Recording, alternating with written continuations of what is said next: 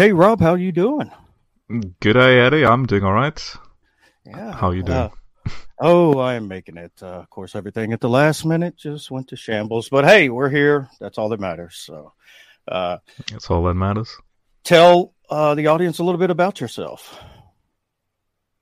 Well, I'm Australian. I'm I live in Perth, Australia. I uh, I'm thirty-four years old. Um, currently doing a master's in nanotech and engineering, um, sort of like a minor in, in in the astronomy context. And became a Christian in twenty fifteen. My journey started in twenty ten, and that's a whole like testimony in itself. How that, that even transpired, and uh, started Sentinel on YouTube through with, with a friend of mine. Um, I think you may be mutual friends with him. His name is Hunter Bailey. Uh, yeah, um, I, I, I, I know who he is. I'm um, not like friend friends with him. But yeah, yeah, yeah, yeah. So yeah, like him and I, like twenty seventeen onwards, we we wow. came across in Ezekiel thirty-three when it mentions the Watchmen. Uh, so our translation that we prefer to use now, that's that was released from twenty sixteen onwards, is known as the E S V Bible, the International Standard Version. Um, it, the scholars that worked on the E S V and I V, all the like that committee worked on that, and then they. It, it was just one of those happenstance moments. We we saw their rendition, which gives it a, like a modern, like a Blade Runner, Matrix sort of vibe to it, like a. like a cyberpunkish vibe to it. Uh, they they rendered it as Sentinel. So uh, we're just like, all right, let's let's. Do you want to do something like a Sentinel apologetics? you know, I was so, going to uh, ask. That's yeah. pretty. It's a pretty cool name, and uh, I, I was kind of wondering. So uh, yeah, that's mm. that's pretty neat. I like that's that. that's the story behind it. Yeah. Nice. So you've you've had um, you've been doing on YouTube for about five years now. Yeah. Okay. That's that's the thing. It's it's kind of crazy that it's it's grown the way it's grown. I mean, initially it started with just a bad microphone and sort of like that, the typical, uh, you know, that that nerdy, you, you know, like the total like the the so the the, the total niche, yeah. interesting stuff that I, that you're into, and, and I just thought like the the first videos on my channel are the Matrix, uh, cyberpunk parable I called it. Um, it's that it's it's a total niche thing, yeah. But then, yeah, from there it went into like just sharing my like doing Q and A's, and and then over time it just sort of built up, and praise, you know, all all glory goes to God. So, amen. Yeah, you you got a nice little following over there. Um, I've been following the channel for a while, and um, you know, kind of you and I uh, running, you know, kind of same group, so we got like fifty channels mm-hmm. that. We saw too, so uh, yeah. But um, yeah, you got you guys have uh, great content over there, man. I love it, and um, you know, the Watchers. That that's uh, that is one that um, you're diving already deep into the deep end. Well, yeah. It, the thing is, uh, well, you know, we got challenged by Ethan, so we can't we can't mention a certain nah, Ethan. We're here to troll you, man. Yeah, the Spartan. Yeah. Uh, theology, that's right. Yeah. yeah. That whole thing to me was, because I remember um, when they came out with the Noah movie with uh, Russell Crowe, and hmm. Hmm. I wasn't um, really deep into, uh, uh, uh, wasn't really into a whole lot of theology. I started out in philosophy and spent most of my time there.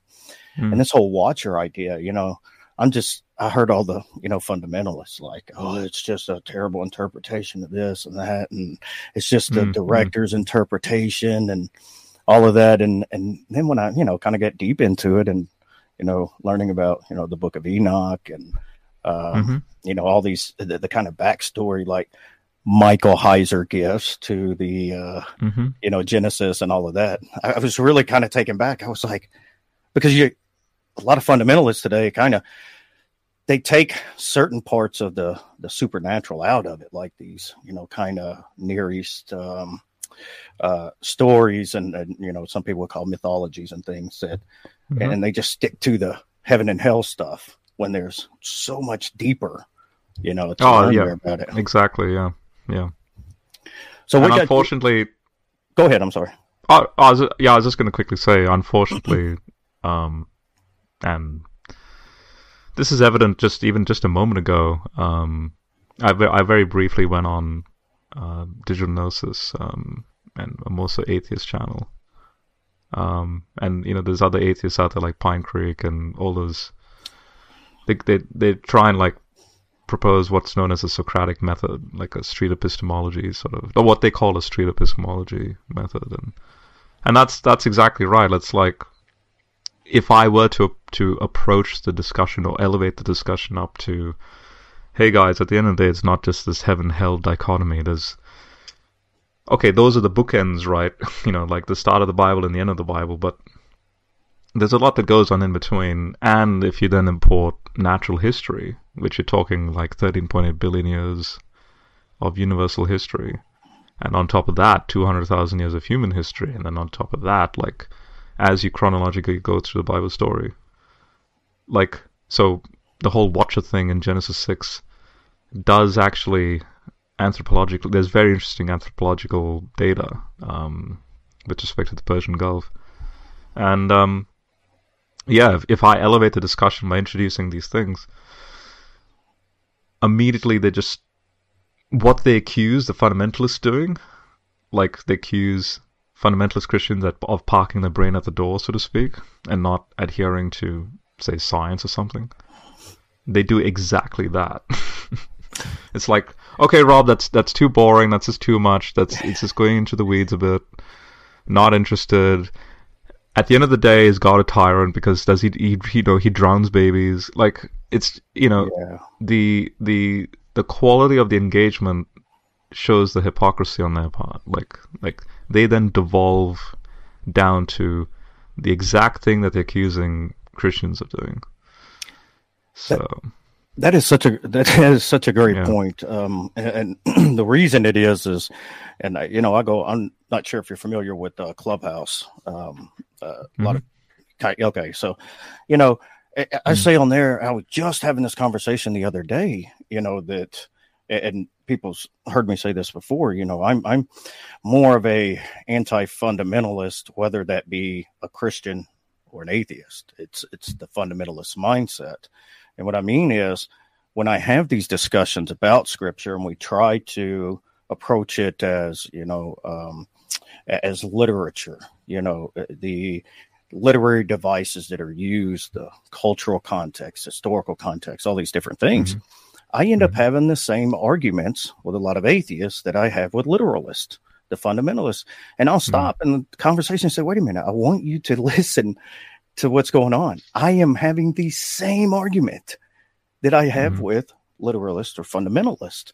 Uh, and it's just because that mindset, you know, it, it's such a, as a former fundamentalist. And, and, and you actually, you you literally feel like, I, I mean, this is my feeling, but I don't know if you feel the same or anyone else, but you you literally feel like you, you feel, you're hitting a brick wall suddenly. Like if ever there was, you know, this, this notion of, oh, I'm banging my head against a, a brick wall.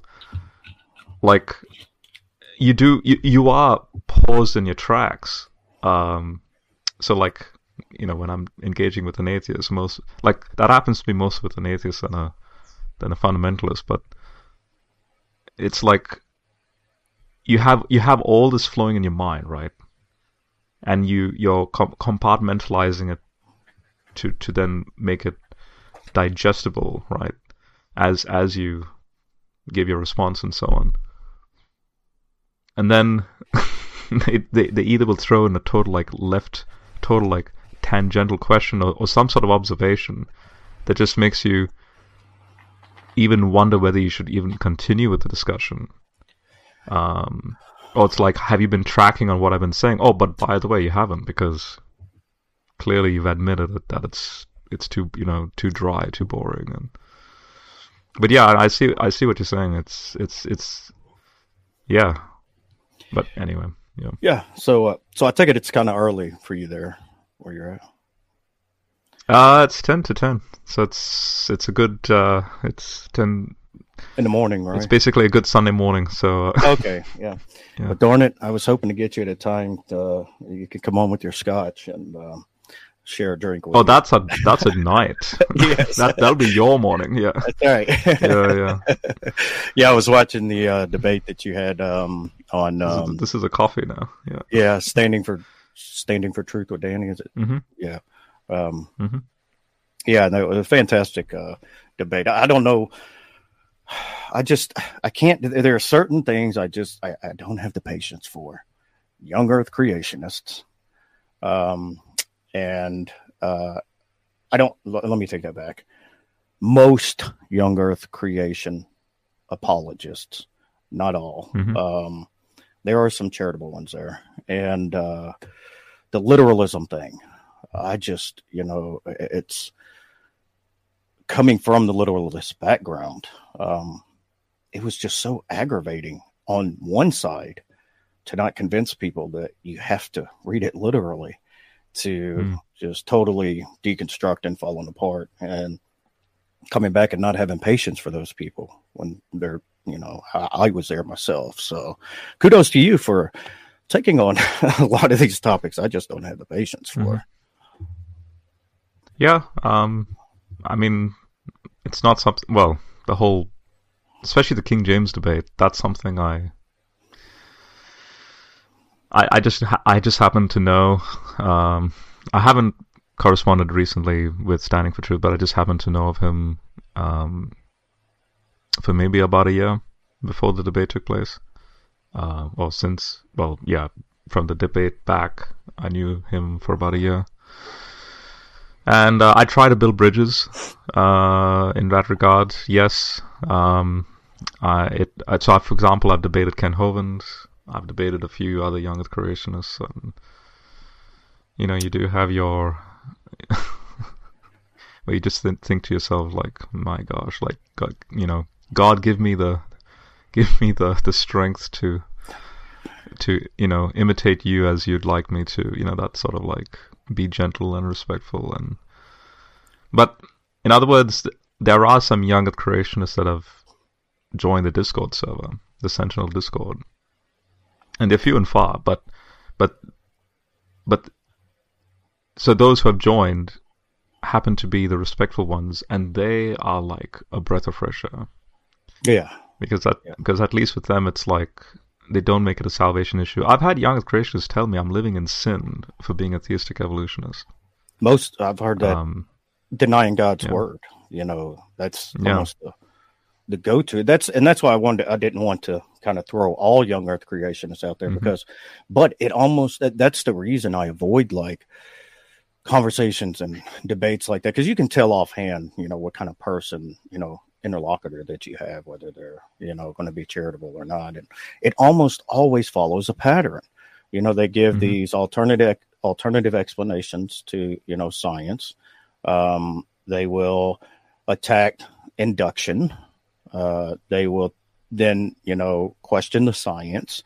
And then ultimately, when there's not any headway being made, well, then they kind of attack you and just say, well, you're just denying God's word. You can't trust God's yep. word, if, you know. Mm-hmm. And I ask them all the time, I'm like, please explain to me where in Scripture it says to trace the genealogies and word for word to get to the age of the earth. Where does it say, you know, things like that. It's like, Mm. they really violate, their, a lot of them violate their own uh, principle. But I have had charitable ones, and my usually, so I was one of the non-charitable young earth creationists that flipped over to non-charitable, um, some kind of theistic evolutionist. But after mm. studying more and more into Judaism, uh, rabbinic Judaism, the traditions and things, and how many, I mean, how much history there actually is there for mm-hmm. you know, young earth creationism. Um, I, I just tend to, now I'm like, you know, I don't take a hard stance. I think mine is, uh, the most supported, uh, given, you know, science and Scripture and all of that, but they could be right. And that's just, that's kind of the way I look at it now. So. Mm, mm. Mm. No. And, and that, again, that's, but you see, that's coming from, you know, th- that attitude that you're sharing. I hate to say this, it sounds like, like some form of like elitism, but it's not. It's it's just a genuine psychological evaluation, yeah. Like your attitude in that, and hence also my attitude that I, I, I like that attitude of yours. It comes from a from a genuine place of, hey, I've actually taken time to just read a little, which then leads to this thing known as humbling. It then leads to this thing known as humility. So that then you you, you demonstrate a form of charity by being, guess what, open-minded. Like, here's a hypothesis I'm raising. There's there's an open-mindedness. I'm it's I don't have horse blinders, and um, you know, what you know may not be so. You know, that's that's Heiser's famous statement. Yeah. Uh, another Heiser quote would be, uh, "The world is stranger than you think, but thinking should not be strange." Um, I like that. So, if a young Earth creationist, or pretty much anyone in any denominational flavor, even a King James onlyist, if they are able to actually sit with you as a as a friend and just be like, hey, look, epistemologically, this is this is so far my walk, like, you know, so many laps around the sun has has led me now to where I, you know, cognitively, this is what I know of reality, and this is my so far my conclusions, and so on. If they if they just at least approach it like that, and they're not, and, and it's not like a hill to die on, so to speak. Um, yeah, that, that goes a long way, um, rather than, you know, like a like a fist pumping Hitler, you know, like nine, it has to be this, uh, you know, like a like basically like a Ken Hovind. Yeah, and then and then. What's the implications there? You're, it's nothing but a cult. It just becomes a cult-like, you know, uh, echo chamber.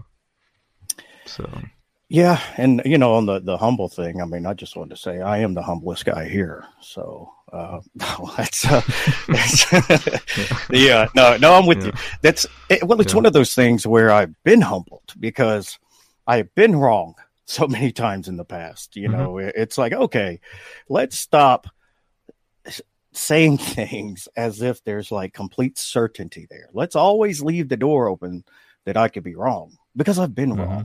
Um, mm-hmm.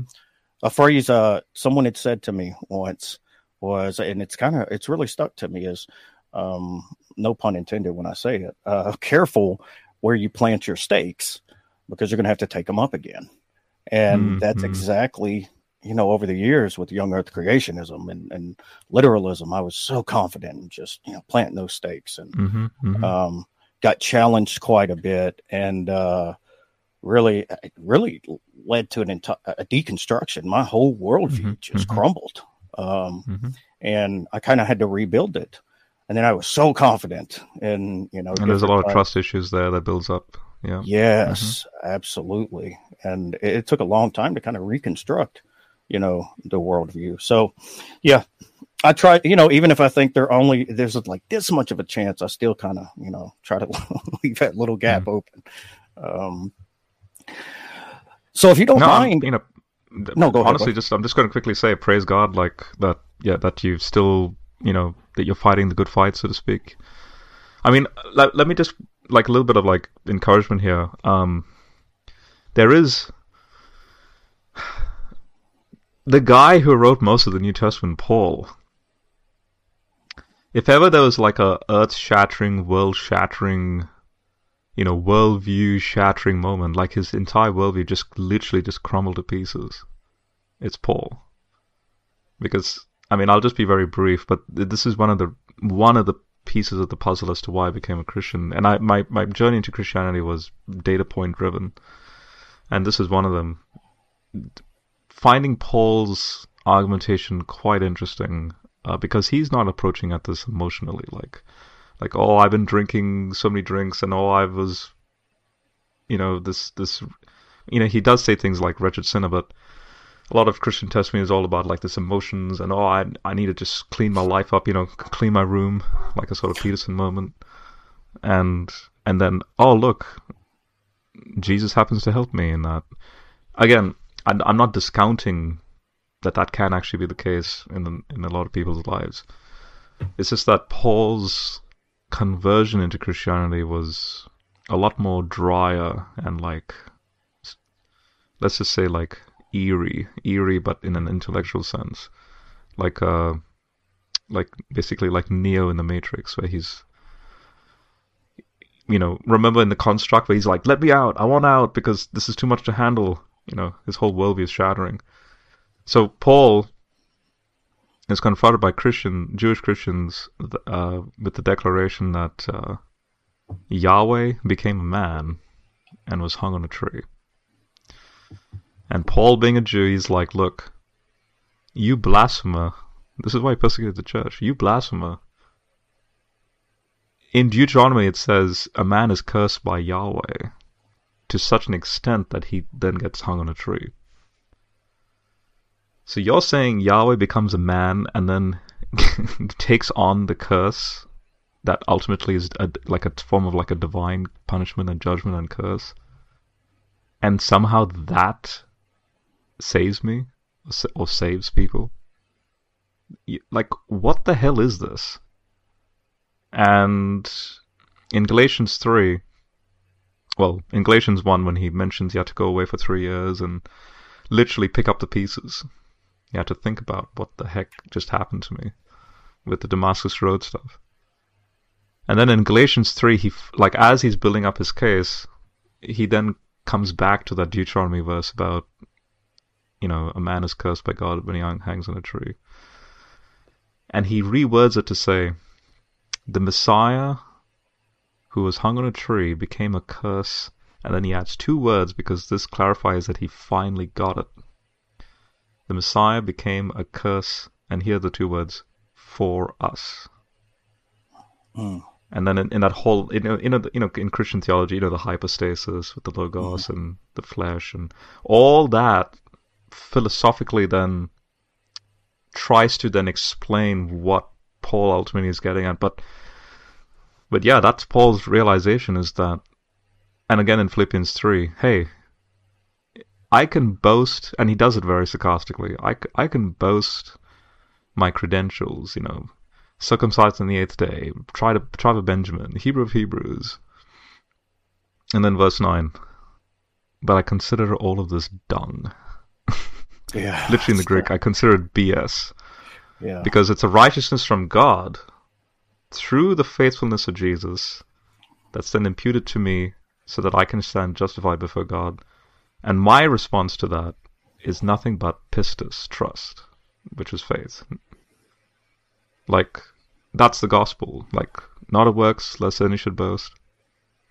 And, um, yeah, so... if your worldview, worldview was shattered, so was mine. Everyone's, to, to a certain extent. Paul is a classic example of this. And um, yeah, um, it's it's it's that, you know, that old saying, "What doesn't kill you makes you stronger," sort of thing, right? So yeah, absolutely. Yeah, um, I have you on a monitor over here too, so if you see me looking over that's here, okay. That's because I'm not looking at you. um, this yeah. monitor's bigger. My eyes are getting worse, so uh yeah it's well oh man you said pistis oh gosh I got, okay we're gonna sweep that one to the side. uh you know yeah. uh, well so you know this this I'll just touch on it briefly because I want to talk about the Paul thing. Go for it, man. Go um for it. You know, today so many evangelical Christians have this um uh fideist idea of um faith, um where it's it's it's so fideist that it, it's not a confidence or, or assurance or belief aside from reasoning. It's uh, in in um, contrast to reasoning, in opposition to reasoning. You can't reason your way to have this trust, you know, which is what pistis meant. But um, and, and there are a lot of um, great minds throughout, you know, history on, on the fideist mm-hmm. side. But mm-hmm. I don't think it's the kind of fideism that we see today, you know, where it's, oh, you just got to have faith, blind faith, you know, you just got to believe. And mm-hmm. oh, that is one of the things that, now that is one of the uh, kind of literalist um, into charismatic kind of um, teaching or beliefs I will get involved with. because mm-hmm. I think it's it's dangerous um, when you abandon all reasoning and just go with blind faith. It's okay to say, well, it makes sense uh, given this, this, and this. I can't make this connection here, so I'm just I'm going to believe that it's true because it seems to be something that's, you know, supported at least along the line of reasoning or something like that. Not just, mm-hmm. a, you just can't know. You just got to have faith. And it's like, oh, no. Mm-hmm. Mm-hmm. Uh, mm-hmm. Thoughts on that? Um, do you? Oh, I, I, uh, let, let's just go to the very uh, verse that, you know, that really beautifully, in my opinion, um, drives exactly at that point. And the reason why I'm bringing this verse up is to be a little bit tongue-in-cheek, because you see this online. Uh, whether you, and I'll bring, I'll, I'll mention what this verse is, but but a lot of atheists utilize this verse, like say the atheists like Aaron Ra and all these, to to suggest that um, Hebrews. Oh, you you you Christians, you know when. It's it's all it's you know when you say faith, it's it's like a sort of like a blind faith, you know. It's it's not this where there's rationality and confidence in, in that, right? So he, Hebrews eleven, right? So in Hebrews eleven verse one, if if you only knew a little Greek, you'll then see the wonders of what's actually going on in this verse. So Hebrews eleven one says, now faith, there's pistis there. Faith is the assurance that what we hope for will come about and the certainty that what we cannot see exists. Now, what is the Greek word for assurance and certainty?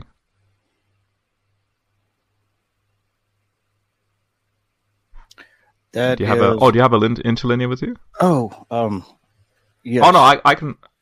Oh yeah, I yeah. No, go ahead. I did. It doesn't matter. I was, yeah, yeah. Sorry about that. I wasn't. Yeah.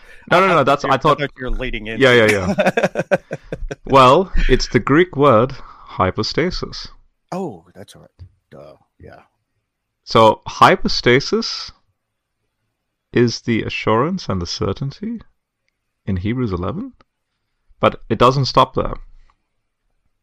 If you go back to chapter one of Hebrews, uh, basically uh, um, chapter one, verse three, it says that that Jesus is the apogasma. He's the, you know, the reflection. He's the, the, the imprint, you know, of God's glory, right? The exact likeness of his being. He holds everything together by his powerful word, and then provided cleansing for sin, blah, blah, blah, blah, right? This holding together is hypostasis.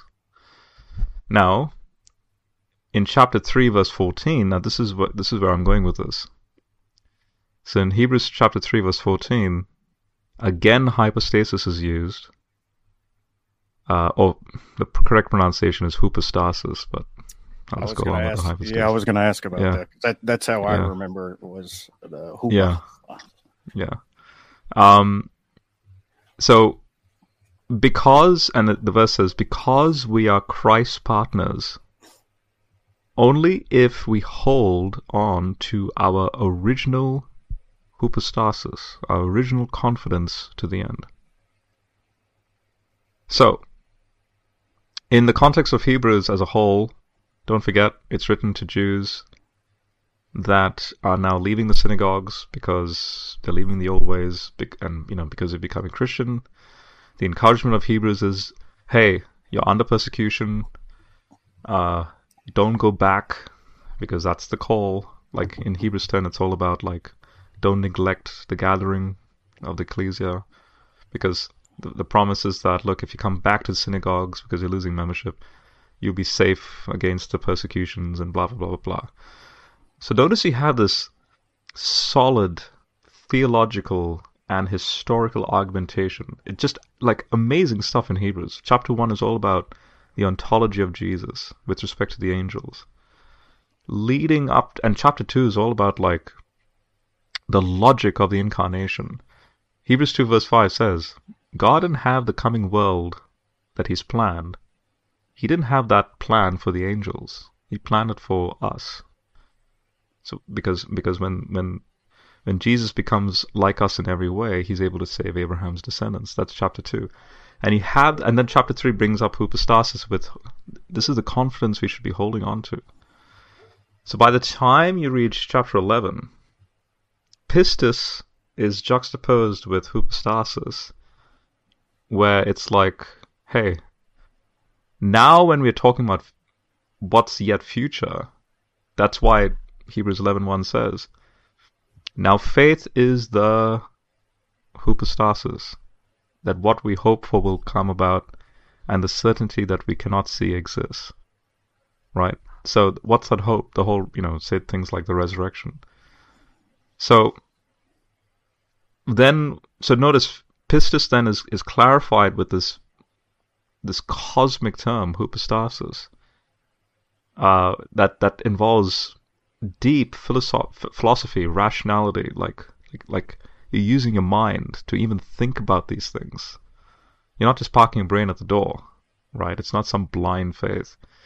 And then Hebrews eleven goes into why people in Old Testament times maintain this pistis, uh, this you know this faith conviction, because there's clarifications. It's not like, oh yeah, Abraham, like in in you know in Hebrews eleven, Abraham sacrificed his son because he had blind faith. It clarifies it.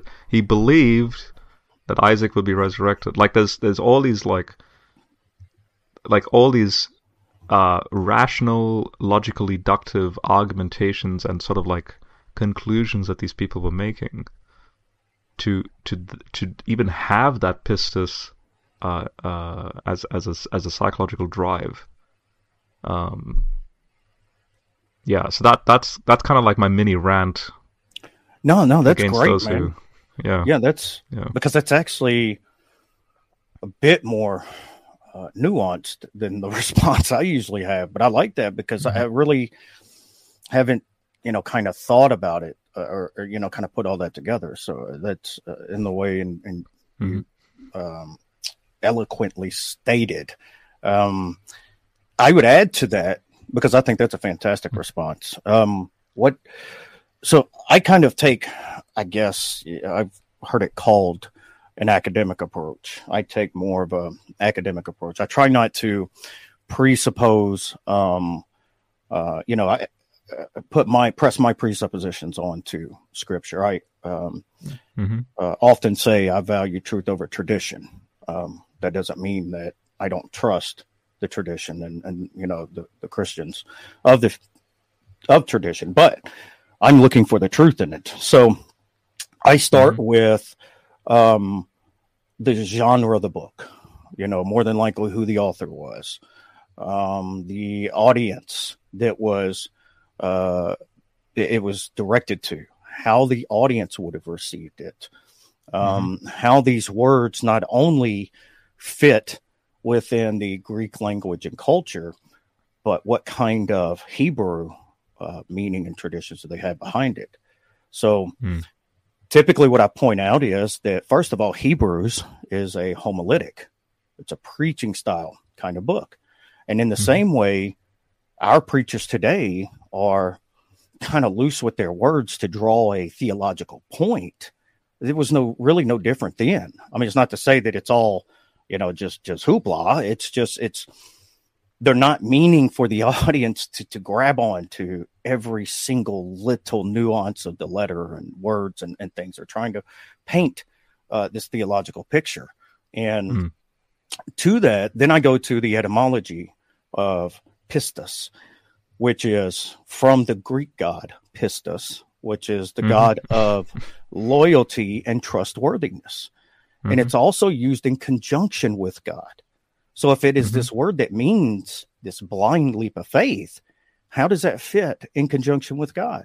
How does that fit? You know, God pissed us. God's trustworthy.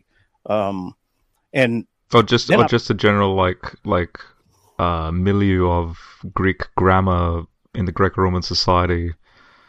They not once did they use pistis in that in that like leap of faith. Uh, I'm just going to blindfold myself yes, and do exactly. like an Indi- you know Indiana Jones where he steps and takes a leap of faith in that bridge. Yes. It's like, no, that's not. I get the sentiment behind that when all hope is lost, right? Because he has to, he's forced to in that in that scene, and wow. people have been in those moments. But God and God is faithful in those moments. Um, but that yeah. is not ultimately what pistis is. Um, exactly. Yeah. And I think you you brought up a, the last point I'll touch on with it is part that you brought up about the, it goes into the, you know, uh, the Hall of Fame of Saints, you know, um, the Hall of Saints, mm-hmm. what they call it. Well, if you pay attention to the mentioning of the saints, it, it mentions the saints and then what they did. It's a verb, an action. They showed their loyalty and trustworthiness. And even in the Hebrew, I forgot the word offhand that's used mostly for faith. Um, it's a verb. Of course, it's a verb-heavy mm-hmm. language, but, you know, it's a verb. It's an action. They, they get, they do the mitzvah, you know, the, the follow the Torah, the good deeds. Mm-hmm. And so even in the very same book that they want to criticize, you know, this idea of uh, things hoped for, um, uh, but not seen. And it's like, wait a minute, it goes in and talks about the saints and what they did that showed that they had faith or trust, mm-hmm. you know, in God. Mm-hmm. Yeah, that's it. Mm-hmm. Yeah. So back to the Paul thing. Have you heard okay. the uh, what's called the new perspective? On sure. uh, yeah, sure. Uh, where they're you know kind of that's why. Um, I, well, that's why I was very deliberate in my Philippians three moment. I was very yeah. deliberate in saying the faithfulness of Jesus, not the faith in Jesus. Like right. Well. Yeah. Kind of reinterpret. So I've been, you know, going through um, a study on Romans with the new perspective, you know, viewing mm-hmm. uh, Paul as a Jew. And really, it's really astonishing a lot of the things that we miss, whether somebody agrees with the new perspective or not. There are things there. It's undeniable. Um, mm. And I think one of the greatest points that was brought out, and it uh, touches on what you were you were talking about, Paul was trained uh, after Gamaliel, you know, the the Pharisee, uh, uh, the Pharisee of Pharisees school. You know, it's mm-hmm. and it was a school known for uh, really only taking those that would be rabbis. Uh, so, for all intents and purposes, I mean, Paul was a rabbi. And if mm-hmm. we look at some of the teaching, like you know, in the the Talmud, um, the rabbis. I know you know the tradition, but the Uh, the others that aren't here, uh, in Judaism, at least Rabbinic Judaism, the rabbis have always debated each other and continuously debated along the mm-hmm. years. And there are sections. So there's a sayings like, um, uh, uh, uh, so what shall we say? Or things like that, mm-hmm. where the rabbi will start. And then he goes into kind of like a straw man argument. Um, mm-hmm. And then he goes on to destroy the straw man argument. And then as he does, you know, he, he responds with, uh, you know, God forbid or, or mm-hmm. heaven forbid. And Paul does mm-hmm. this exact same structure in Romans. And the reason is because it seems as if he's kind of debating with himself yep. because he was mm-hmm. trained in uh, how to teach salvation to Jews, but not Gentiles. So Jesus left him, you know, with this task of being an apostle to the Gentiles. And he's trying, without a school, to learn how to teach salvation to the Gentiles. Mm-hmm. So it's mm-hmm. like as if he's um, debating with himself on how to fit this in there. And I think when we approach it that way, it starts to make far more sense. Paul's doing exactly mm-hmm. what the rabbis did. He's trying to figure this stuff out, you know, mm-hmm. as it was left to him to do. Um, hmm. is, that, is that kind of uh, your take? No, no, it, no. I, I, yeah, no. The whole new perspective thing, I think, is, yeah. I mean, that that that is that is uh, sort of like a rabbinic, uh, well, most uh, most the Second Temple rabbinic, because it's the the. the the, the Judaism of this of this what's known as the Second Temple period. So anyone who doesn't know, Second Temple is from basically the exilic period, so from six hundreds, five hundreds B C, all the way up to seventy A D when the temple is destroyed uh, by the Romans. Um, so, th so the Judaism post seventy A D is not Paul's Judaism, and a lot of people unfortunately misunderstand this. Whether it's like, you know, when Jews today, um, uh, you know, when they they say things like, "Oh, Paul misquoted the Old Testament," or "Paul wasn't aligning with the with Judaism," it's like, no, you're being a little bit, uh, uh, you're you're being not you're not charitable in that context, because because your Judaism, even the Hasidic Judaism of today, is not the Orthodox Judaism of Paul's day. Um, so, but nonetheless, there is this back and forth sort of like argumentation, debate style that does um, continue on in in in Jewish writings, um, and it's and it's more so it's more so for rhetorical uh, means to bring about really the the, the most um, no stone no stone left unturned sort of argumentation. That's why Jesus, I mean, it it it, it became so ridiculous. That's why that's why you see hints of this when when they start like testing Jesus for, about certain things like, you know, foods and marriage and, you know, divorce. Jesus is outright is like, look, it's all this, you know, this all, like every form of permutation you've tried to find. So yeah, you have like a general law that's laid out, but then you try and find like every permutation possible around this any given law. It's left you like as if you watch the outsides of the cups, but inside, you you know, you're like whitewashed tombs, but really inside it's unclean. And um, so.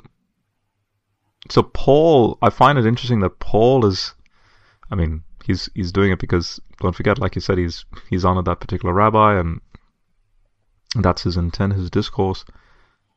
And then, you know, the simplicity of the gospel comes shining forward through, where he says some astonishing things like, like in Ephesians two, yeah, he's created one new humanity, you know, he's... He's he's created this thing known as a church, where you need the male, female, Jew, Greek, and he's and through this he's rendered the law inoperative, along with all its commandments and regulations. Like all of it is now gone. And then, again, coming back to that, now when you when you um, when you translate, like in Philippians three, this is a classic contention between New Perspective people and old.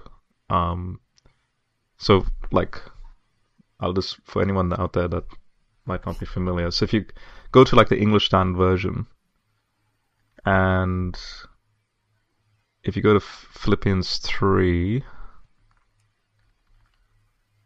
um, and you read verse, um,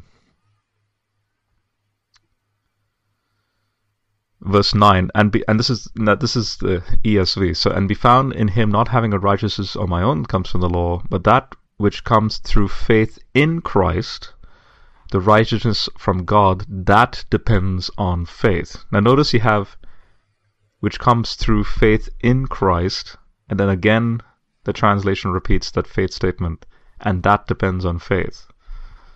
Okay, the New Perspective reading says this.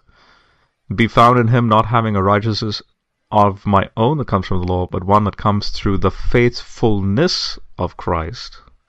And that's the righteousness that comes from God, and that depends on faith. So see, like that, that changes everything, because the New Perspective is saying, hang on, when you say th having faith, like, like if you go back to the E S V, when it says, uh, that which comes through faith in Christ, so righteousness of my own, and uh, not having a righteousness of my own that comes from the Lord, but that which comes through faith in Christ. Isn't it ever a wonder why you have then debates between Catholics and Protestants?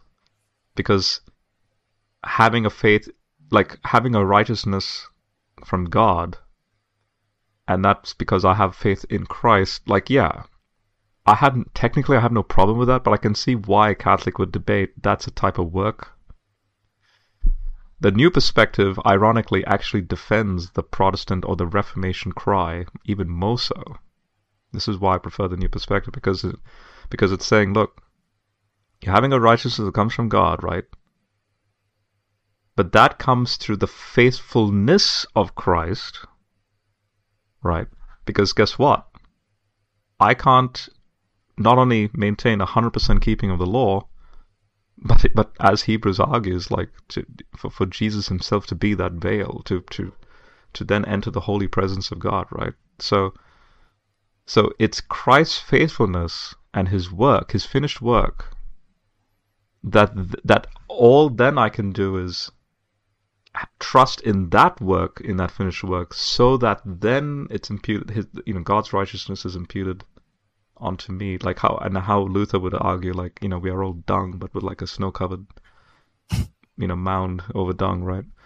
Like, the new perspective actually defends Luther's argument even more so um, than um, you know, translations that have all English English translations that have missed that nuance. So um, yeah, yeah, yeah, that's uh, kind of another one of the things that along those lines that, that you know I, I quite often you know say is uh or the church is so guilty today of um uh interpreting Jesus through Paul and not Paul through Jesus.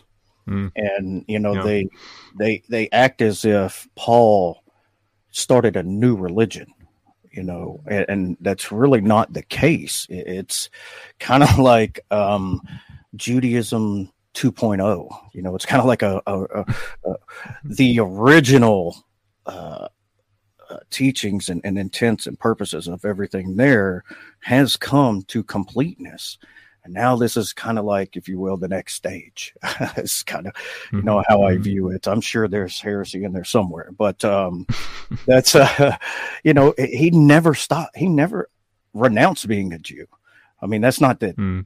we should be Jews, but I'm just saying that he sought to incorporate, you know, this fulfillment of the law, the completion of the law, and mm. this, um, uh, you know, like you said, I mean, it, it, here's Yahweh, you know, as a, as a man, you know, and he kind of had to come to terms with, my God, this, this name that we don't even utter, uh, you know, has, has condescended to be a man. Jesus is that God.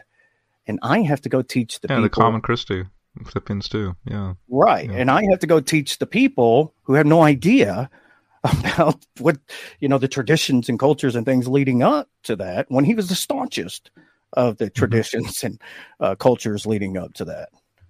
Mm-hmm.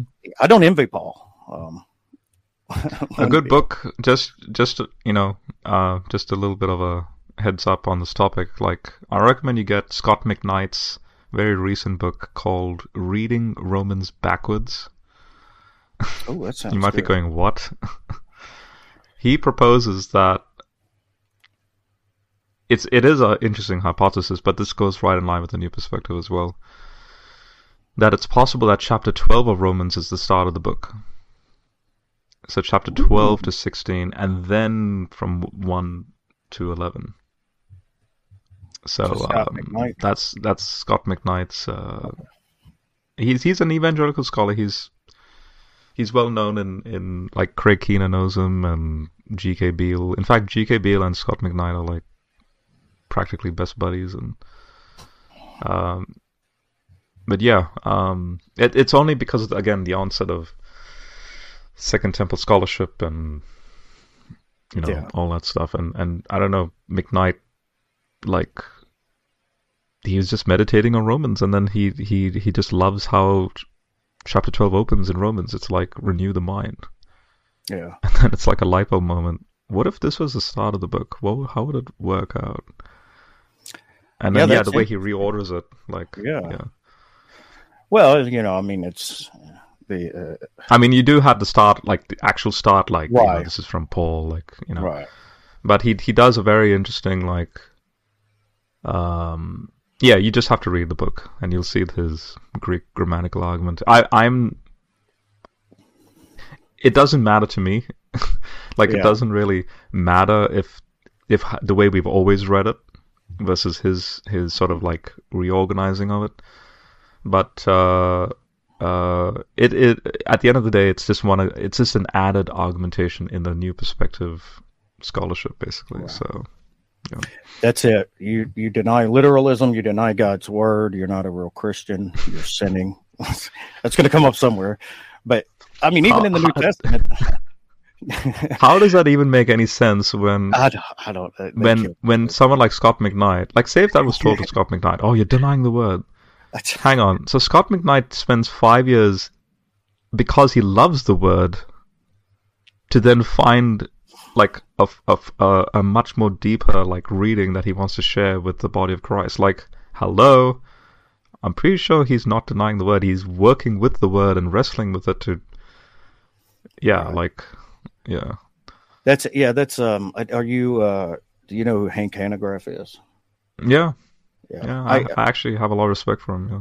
Oh, I lo- yeah, I love Hank. He's well, he was actually the one that in the. Uh, years ago, started my deconstruction because I, mm-hmm. being a fundamentalist and a literalist, listening to Hank, I was kind of like, oh, he's smart. I like a lot of stuff he says, but everywhere I disagreed with him, I was like, he's just wrong there. You know, mm-hmm. and, and he's the one that actually kind of got things unraveling. But I love his quote um, that we have to learn how to mine Scripture for all it's worth. Mm-hmm. And uh, mm-hmm. along the traditions of Juda- Judaism, uh, has always been a tradition of trying to understand God's word and God's revelation. Um, mm. And in doing that, uh, and the practice of doing that is this open debate. That's how we come to, you know, uh, the truth of a lot of different things is we have mm. open debates mm. about it. And that's what they did. And Christians today, a lot of evangelicals, it's not for the debate.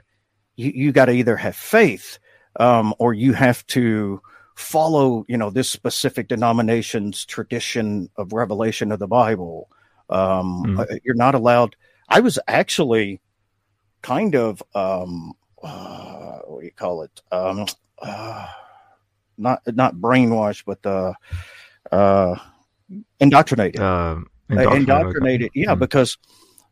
although they never came out and said it directly, there was always this direct implication that if you're questioning um, uh, the meaning of Scripture, the, the way the pastor teaches it, then you're questioning God's word. And if you're questioning God's word, you're questioning mm-hmm. God. So you weren't. Yes. Now, they would always mm-hmm. say, go to the Bible and, and check me on it. But they already had you conditioned mm-hmm. to this dispensational, literalist kind of line of thinking. Mm-hmm. And they always taught, and here's here's here's the catch here, I think, is the hook part that keeps people from getting out of it, um, mm. is they always teach that liberal Christians are worse than atheists because they're mm. playing fast and loose with God's word and, and you know, mm. things like that. They're, they're testing God and all these. So, and if you go outside their ultra-conservative interpretation, then you're on the, you know, you're you're the lukewarm church, which that is totally mm-hmm. out of context what they teach there. But uh, I digress. Uh, it's, uh, you know, they make you, they literally build this fear of being, you know, a, a liberal Christian. And, and mm-hmm. it's, it keeps you kind of in this, like, I don't know if it's intentional. I wouldn't go that far, but it's definitely a practice that's been going on since, you know, uh, literalism and, and uh, Puritans and hellfire and brimstone kind of preaching came over. Mm. Yeah, I, um, I just to say I wasn't immune to this either. Like when I when I came into the faith, my journey into the faith wasn't through some. Ch- I didn't attend a church. I mean, my family and all are Christian, but they, I suppose you could say they're they're faithful. They're definitely very reverential, faithful Christians, um, but they're not like, like say, to our standard. Like you and I are weird compared to the old generation that are like, yeah, you know, the whole like it's a simple thing, or keep it simple, don't complicate it. Um, you know, which is typical of say your grandparents, right? Yeah. Um, But yeah, like, su but such is such is the era that they were in, because they didn't have things like logos and interlinears, and so to them it's just it's a simple faith. And I did actually fall in, um, not fully, but I did sort of uh, fall into a possible, uh, like a closed-minded Uh, indoctrination. Um, I was, I, I suppose you could say, it like a leaky dispensationalist sort of eschatology, not yeah. fully, but like leaky. Um, when I read works from, say, Arnold Fruchtenbaum, um, I'm not sure if you're familiar with that name, but I'm not. But he's a he was a Hasidic Jew turned Christian, oh. Messianic Jew. I, just and, kind of a side note, I, a lot of the learning mm-hmm. I did about Judaism was from a Hasidic rabbi, so I do ah. like the, the Hasidic Jews, but go ahead. Yeah, so uh, so now now Fruchtenbaum, a lot of his works are on logos. Um, he's actually done uh, like teaching videos on logos, mobile ed, and all that stuff. Like he's a he's a he's actually a really good scholar. He's he actually, like, you and I would agree with him like ninety percent on a lot of things, except for one thing, and that is, his entire dissertation, his PhD for New York University, was on what he called Israelology. Like, in systematic theology, there is one, like you have angelology and soteriology and blah, blah, blah. But there's one element missing, and that is Israelology, uh, the study of Israel. And as you may guess as to where this is going, this is the whole, like, uh, you know, the dispensations that lead to uh, the specialness of Israel. Uh, like, for example, Israel in Galatians six is still distinctly like ethnic Israel, and um, and yeah. Uh, now, I did find it very curious that there were Christians pre World War Two that had this hope, even like a century or two prior, like they had this hope of like the return of the Jews to the Holy Land. And so, in other words, there's there's this there's this like reverence and sanctity uh, where they attach like sanctity and reverence and holiness and like sacred space, like that sort of stuff, right? They they, they attach that to a certain model, and in this case, dispensationalism is a type of like a theological model. So if you were to oppose that, it's like, ooh, you're opposing God now. So like, if I was to critique dispensationalism, it's like, now you're anti-Semitic. Now you're against Israel as, like, you know, the return of the Jews. But here's the thing, it's like, I, I had, a, you know, a fascination, and I can't, even right now, I can't help it but, but have to wonder, yeah, like, everything that did happen with respect to nineteen forty-eight is just remarkable. Like, I'm thankful that, I, I mean, there there was that Zionistic political thing going on, but there were there was this Christian hope where they they they they took those type of prophecies as being something like actually will happen in space time, so to speak. They weren't like like an arm mill, because an arm mill doesn't really, you know, an arm mill doesn't take it in that physical literalism. So the fact that it happened is like one of those, hmm, maybe as a nation or some, as an entity or something, maybe there is something to this, like, in the long run. But then at the same time, I can't help but uh, notice the uh, the fanaticism that that that then um, those who are in that camp, they, like, I mean, I'm in Australia, right? So I suppose I can say this to my American friends, but. But America becomes this grand thing with respect to like America and Israel because of that, you know, that dispensationalist sort of flavor to it. Not realizing that Paul's very clear that, again, in Ephesians two, he's created one new entity out of the two. There's no more racism, no more sexism, no more like nationalistic. It's the, like what Jesus says to Pilate, my kingdom is not of this world. So,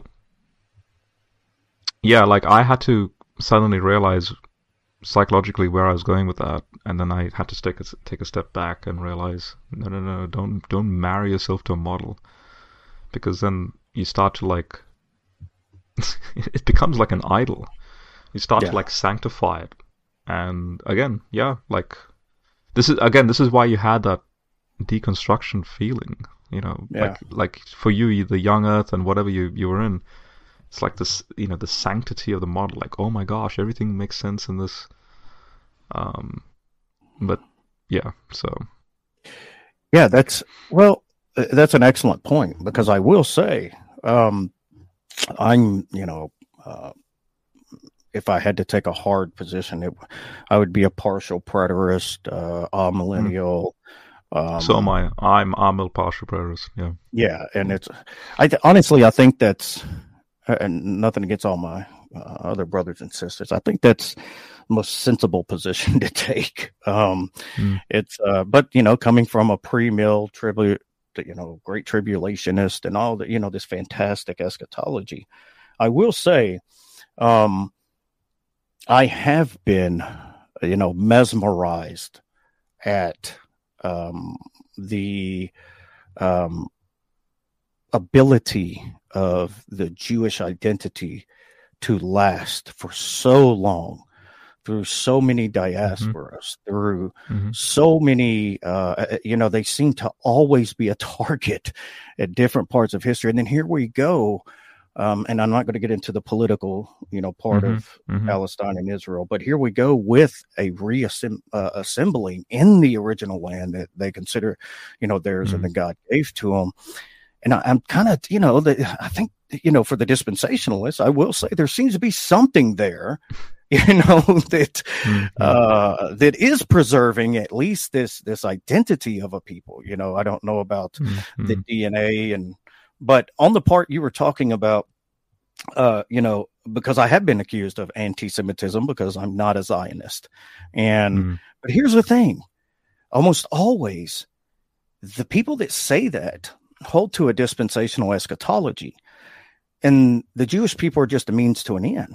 We got to mm. herd them into the Holy Land so that two-thirds mm. of them can be slaughtered and the land can mm-hmm. be filled up with blood and all of these things they believe. It's like, wait a minute, who's the anti-Semitic uh, person? I, I didn't here? think of it. To, yeah, I didn't. Yeah, no, that that's brilliant. I didn't think of it that way, and that's actually that's that's so true. That's that's that's a brilliant. Uh, it's yeah, not wow. mine. That's I'm gonna, Hanegraaff. I wish it was mine, but. oh, okay, okay. That that yeah, okay. No, no, yeah. that that's that's actually brilliant. Like, yeah, the whole like, I think it's in Revelation eleven, right? Like the horse's bridle, like the blood will go up to like the horse's yeah. bridle, or somewhere around there. And it's like, dude, uh, because yeah, Revelation is written in sixty-eight A D, and it's talking about Rome, right? In, in just before the right. seventy A D destruction of, so like the you know when the Romans came and like according to Josephus killed like a million Jews, like, and then he gives these graphic descriptions of like how the blood would flow down and quench the fires, you know, of of the temple. Um, yeah, like that was predicted and fulfilled according to John. Uh, this is why, by the way, for anyone who might not realize the, the power the the the the the um the explanatory power in this in this model. A partial preterist is that, like, if Revelation is written in ninety A D and it's all yet future, which is what the dispensationalists argue, you literally now you have blind faith. Now you literally have to believe and hope that this thing turns out true. If it's partial preterism, it's meaning it's, say, sixty-eight A D, which is a couple of years before the, the Jewish revolt, uh, and it turns out to be true, then I have a reason to trust the book, especially with respect to the yet future stuff, which is like chapter nineteen onwards. Um, yeah, so that that's yeah, so that's why. But but you're right. It's like, dude, you want that Holocaust two point oh, like, you know, um, yeah, yeah, it's like just so our Savior can come. You know, it's it's eerily mm. similar to the radical Muslims, you know, who's trying to bring a, mm. uh, bring about the, I think it's the thirteenth Imam. You know, they're they have to make these things happen, you know, and things like that. And it's like they're just a means to an end. You know, it's like, well, you mm. know, tribulation, most of them going to be killed and all that, but God's got a plan, you know, for for them. That's, and I never understood how. How could we could possibly? Uh, this is one thing I a problem I've had with um, dispensationalism. Real quick though, let me pop this up. I want to. Mm-hmm. This is very important. Um, apologetics channels. Very, very good question, and I'm sure you're making a point. Absolutely. That is the biggest problem we have today, are all of these secondary things that are not salvational issues. And I'm going to quote Hank Hanegraaff again. I, th- I think it's the first time he's come up this much in one show ever. Um, but he has so many great... his name. You're the first after a while I'm even hearing his name. So that's well, good. He has so many great quotes, you know, and here's one is, um, in essentials, unity, in non-essentials, liberty, and in all things, charity. Because mm-hmm. these are not, uh, whether somebody's a, a, you know, young earth creationist, six-day literalist, evolution, theistic evolutionist, uh, it doesn't, these, none of these affect who Jesus is and what Jesus did. And I think that's... The Apostolic ma- Creed. Yep. Take, put, put a young earth creationist, up, up, okay, do this, put a flat earther Christian, okay? I mean, that. Then again, I have to wonder if a flat earther... I mean, I'm I'm being a little bit, maybe a bit... Okay, I'm, I'm going to try and be charitable here. Put a flat earther, put a young creationist, put an old earth, put the whole range, right? Even all the, even all the, like the dispensationalists, the pre-trib, post-trib, amil, put them all in one room, have them recite the Apostolic Creed, the Nicene Creed, the Athanasian, all the creeds of the church.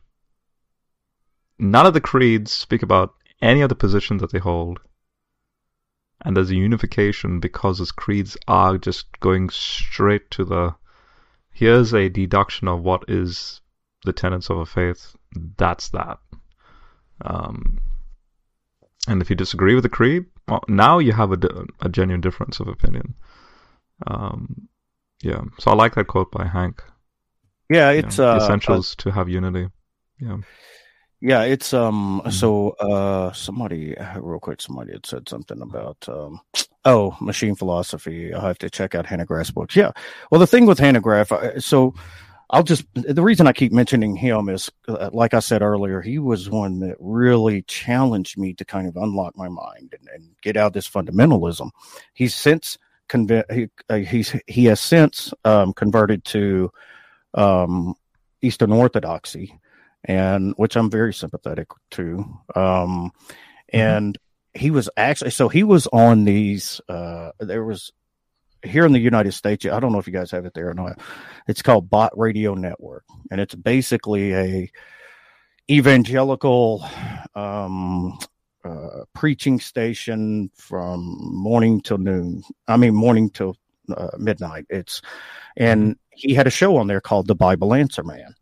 And, mm-hmm. Um, he, once he came out, many, many years he had this show. Um, once he came out, uh, uh, as openly converted to Eastern Orthodoxy, they yanked his show off of this mm. just because it's not, you know, Protestant, evangelical, conservative. Mm. And mm. so, but he is on YouTube. He does a show every day, mm. uh, has lots of stuff on there. And, um, he's got uh, uh, quite a few books. One is um,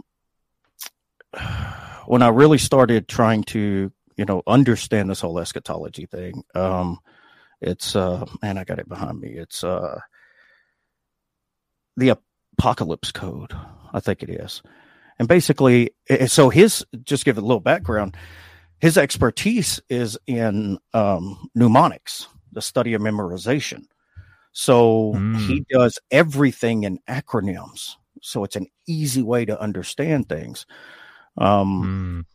And he also has another book. It's called Has God Spoken? It, it, mm. And it uses the mm. acronym LIGHTS. And I won't go through all that. Mm. But it's uh, he gives a very robust defense of, you know, the history of Christianity, why we believe, and all these different things. The only thing, one of the major things I disagree with him on is he's not a young earth creationist, but he is staunchly against evolution. And I don't know what the deal is there. Why he's, you know, mm. so, um, and that's definitely a point that, you know, I disagree with him on. Mm. Um, but yeah, he's fantastic, man. Anybody check him out on, man, YouTube or, or mm. um, anywhere else. But uh, yeah, that's, uh, I just, this whole, you know, splitting. You know, I just, I don't get why people get so fervent over, you know, um, my position's right. And if you don't take mm. this, mm. it's it's the least humble position to take. And at the end of the day, uh, Frank, I mean, Hank, he's, uh, he, at the end of the day, like, like to quote, uh, uh, to quote an atheist, uh, Lawrence Krauss, um, the, I, I actually, here's the thing, I actually, you know, you have to give credit where credit is due. Like, like, like sometimes I, when I listen to atheist thinkers, I, I, because I was once an atheist, right? And I, I, I suppose that critical eye. Um, oh, you weren't really an is, atheist. You just say that. So. Yeah, I was just, I wasn't really an atheist. But yeah, like, like I actually like, for example, I like Lawrence Krauss. I think he's a cool guy. I, I like the way he talks. I like, I like the way he, he stands his ground, and you know that, that sort of persona. You know, I like that about him. Yes, I disagree with him now as a Christian, but um, he, he, in a typical Krausian fashion, he uh, he was debating this Muslim, and uh, and then like near the end of the debate, he. Um, No, obviously the Muslim was being like, like how these fundamentalists are with Hank, and and so Krauss goes, well, uh, you can just be stuck in your ways, and I'll make progress. You know, it's it's this, it's this, yeah, but it's so true. He is an established scientist making progress, and and and whether he n- realizes it or not, he is a tool that God is using to bring more glory to God, because. He's a sci- I mean, at the end of the day, you can't really, you know, even though he's an atheist, he can't, um, you know, um, demonstrate atheism through his astronomy, right? Like, he's just doing what an astronomer does. He's just, you know, he goes back to the lab and does what he knows best, right? And, and yeah, he is making progress. And, and Hank is making progress. Um, you know, he's moving on.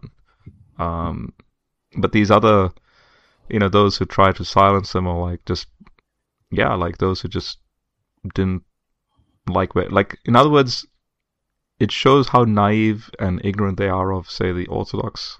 Like, there's a lot of beauty. I, I, I know why people turn to Catholicism and, and, say, Greek Orthodox and so on, is because there is that...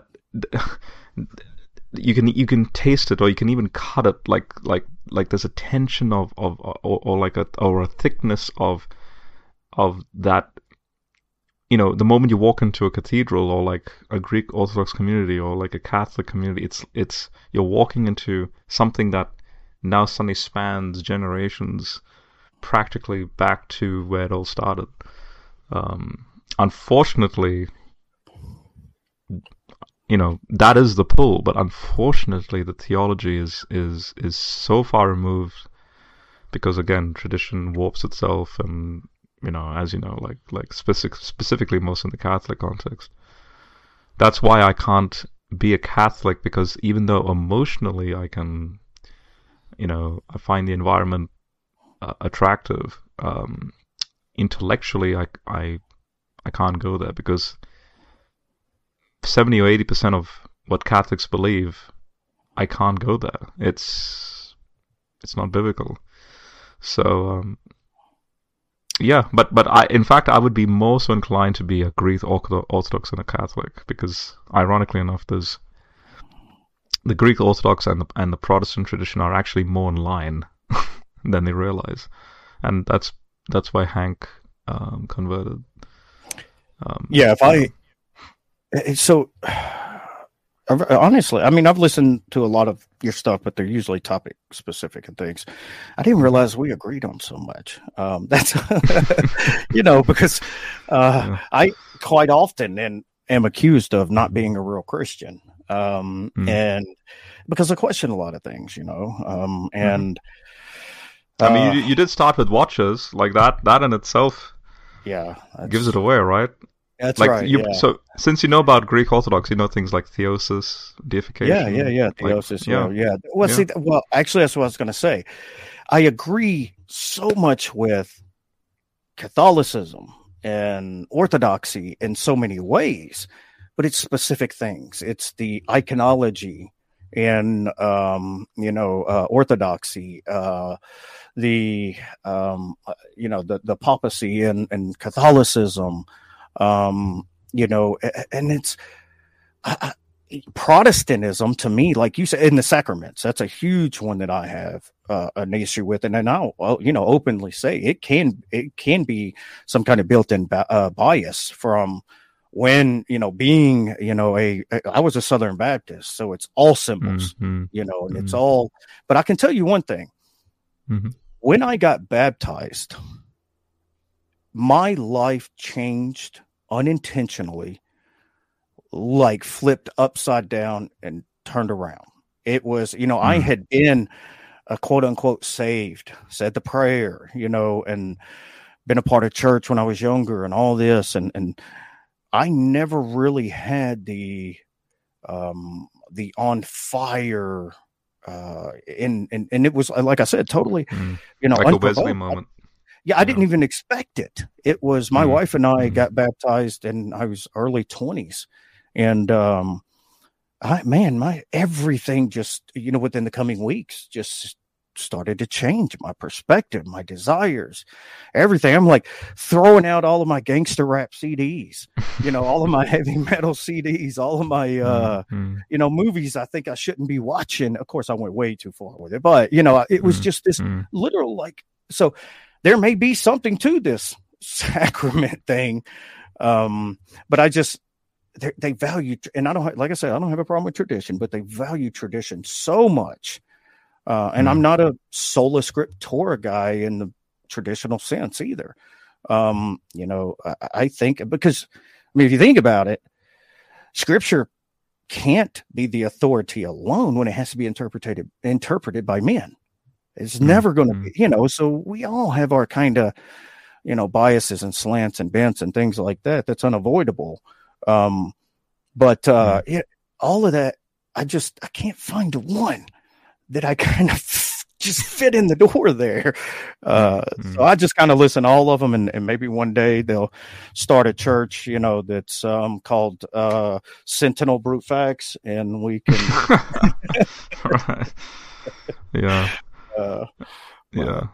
But but e- e- either, either way, I, you know, if that were to happen, I would still, uh, like, like you know, like like Martin Luther. He, he when he commented on First Corinthians one, you know, when Paul's like, some of you go after Apollos, some of you after Cephas, some of you after me, and was was I crucified for the world? And and Martin Luther literally goes, why do you call yourselves Lutherans? Was Luther crucified for the world? Like, ooh. It just goes to show, even when he was alive, there were, you know, there was a following. Yeah. And and yeah, um unfortunately, you know, people just, I suppose, just didn't listen. Like, like, like Luther, Calvin, Wesley. Like, these are people that they're just doing that thing. But, on, but you know, such is such is the case when you, if you do, if you start to have a following, it's like, it's kind of like a burden. It's like, you, you know, like this this realization that, hey, you may become a celebrity, and yeah, it's it's just, you know, yeah, and, then, and then it's it's a church after your name, and it's like, man, I don't want that. Yeah, it's so hard, man. I mean, I've, you know, being as famous and, and such a big following as I have, it just, yeah. oh, man. yeah. yeah. Oh, man. Um, uh, yeah, that's, uh... uh, but I was, I was going to say something quickly about yeah, sola scriptura. Like, yes, yes, go ahead. Like, for me, I am, I suppose you could say I do have a, a, a more like a, like a respect and a reverence for that classic Protestant, you know, the five solas, like that sort of stuff. But the way I would defend a sola scriptura point of view is is show the irony of tradition that implicitly and also explicitly, but most implicitly, defends a sola scriptura view. So, for example, the patristics. Um, in other words, sola scriptura, so like scripture alone. Or like scripture is like sufficient or whatever, like, you know, the, the various definitions of that Latin. Um, now the Protestants will say things like, oh, but that that's it. Even you, you have to bring in canon, like sixty-six books, right? And obviously then that's another debate. It's like, what is sole scriptura? Do you include the Deuter- deuterocanonical texts and all the other texts? So for me, what I what I do is I um I filter it down to the bare bones. Like, let's just pretend the Catholic canon is the full counsel of God, which is obviously more than sixty-six books. Um, now, I find it curious that the Gospel nowhere says that you re- you need either the Catholic canon or the Protestant canon for salvation. The Bible seems to be designed in such a way that uh, even if you have a page torn, and that's all you have with you, God will still accommodate your knowledge with respect to what you know. It's kind of like, it's, you know, to use a computer science analogy, it's like error correcting. If anyone here knows about how RAM works, um, you, you you can have like a big chunk of data and, and like a block, and then but but still, if you have just a, a slice, it's still, there's enough there to error correct. So like like the Bible is like already has this inbuilt, so to speak, in itself, because guess what? It's not one book, it's books, plural, that are combined into this thing we call the Bible. So, if I don't use the Catholic canon, well, what's the next level down, which obviously you're reducing in the book count down? Well, it is the sixty-six books. That, how interesting, the patristics quoted verbatim. And if I wanted to, like, say if we had no Bibles, I can actually stitch the Bible together from start to finish just with the patristics, just with the quotations. Um, yes, they do quote from the Apocrypha, like Tobit and Sirach and Psalms, you know, all those other texts. But, but if I was to, if I was to just stick with the bare necessities, so to speak, of of the so-called Protestant canon, then um, you can still do that with just the patristics, which is you're you're back at, you know, church tradition. So um, so that that's that's the nuance. I'm like a I'm like this faithful Protestant, I suppose, in in my attitude to the text, but at the same time, I'm so nuanced because of my sensitivity to things like Second Temple scholarship. Um, a, a bigger appreciation of tradition, that there is, it's not some, like some of the radical Protestants will argue, like, oh, tradition is, is, you know, wolves in sheep's clothing, don't, you can't trust the church fathers, like, you know, they t- they taught a lot of weird stuff. No, the moment you dive in, you're seeing just beautiful, ahead of the day, cutting edge theology, um, and, and, and a, and a And then, you know, when you go back in time and you see how these Christians used to think, it's like, it's like a, you know, it's like a gold mine of just, wow. Like, okay, the big, obviously the most famous one would be someone like Augustine, right?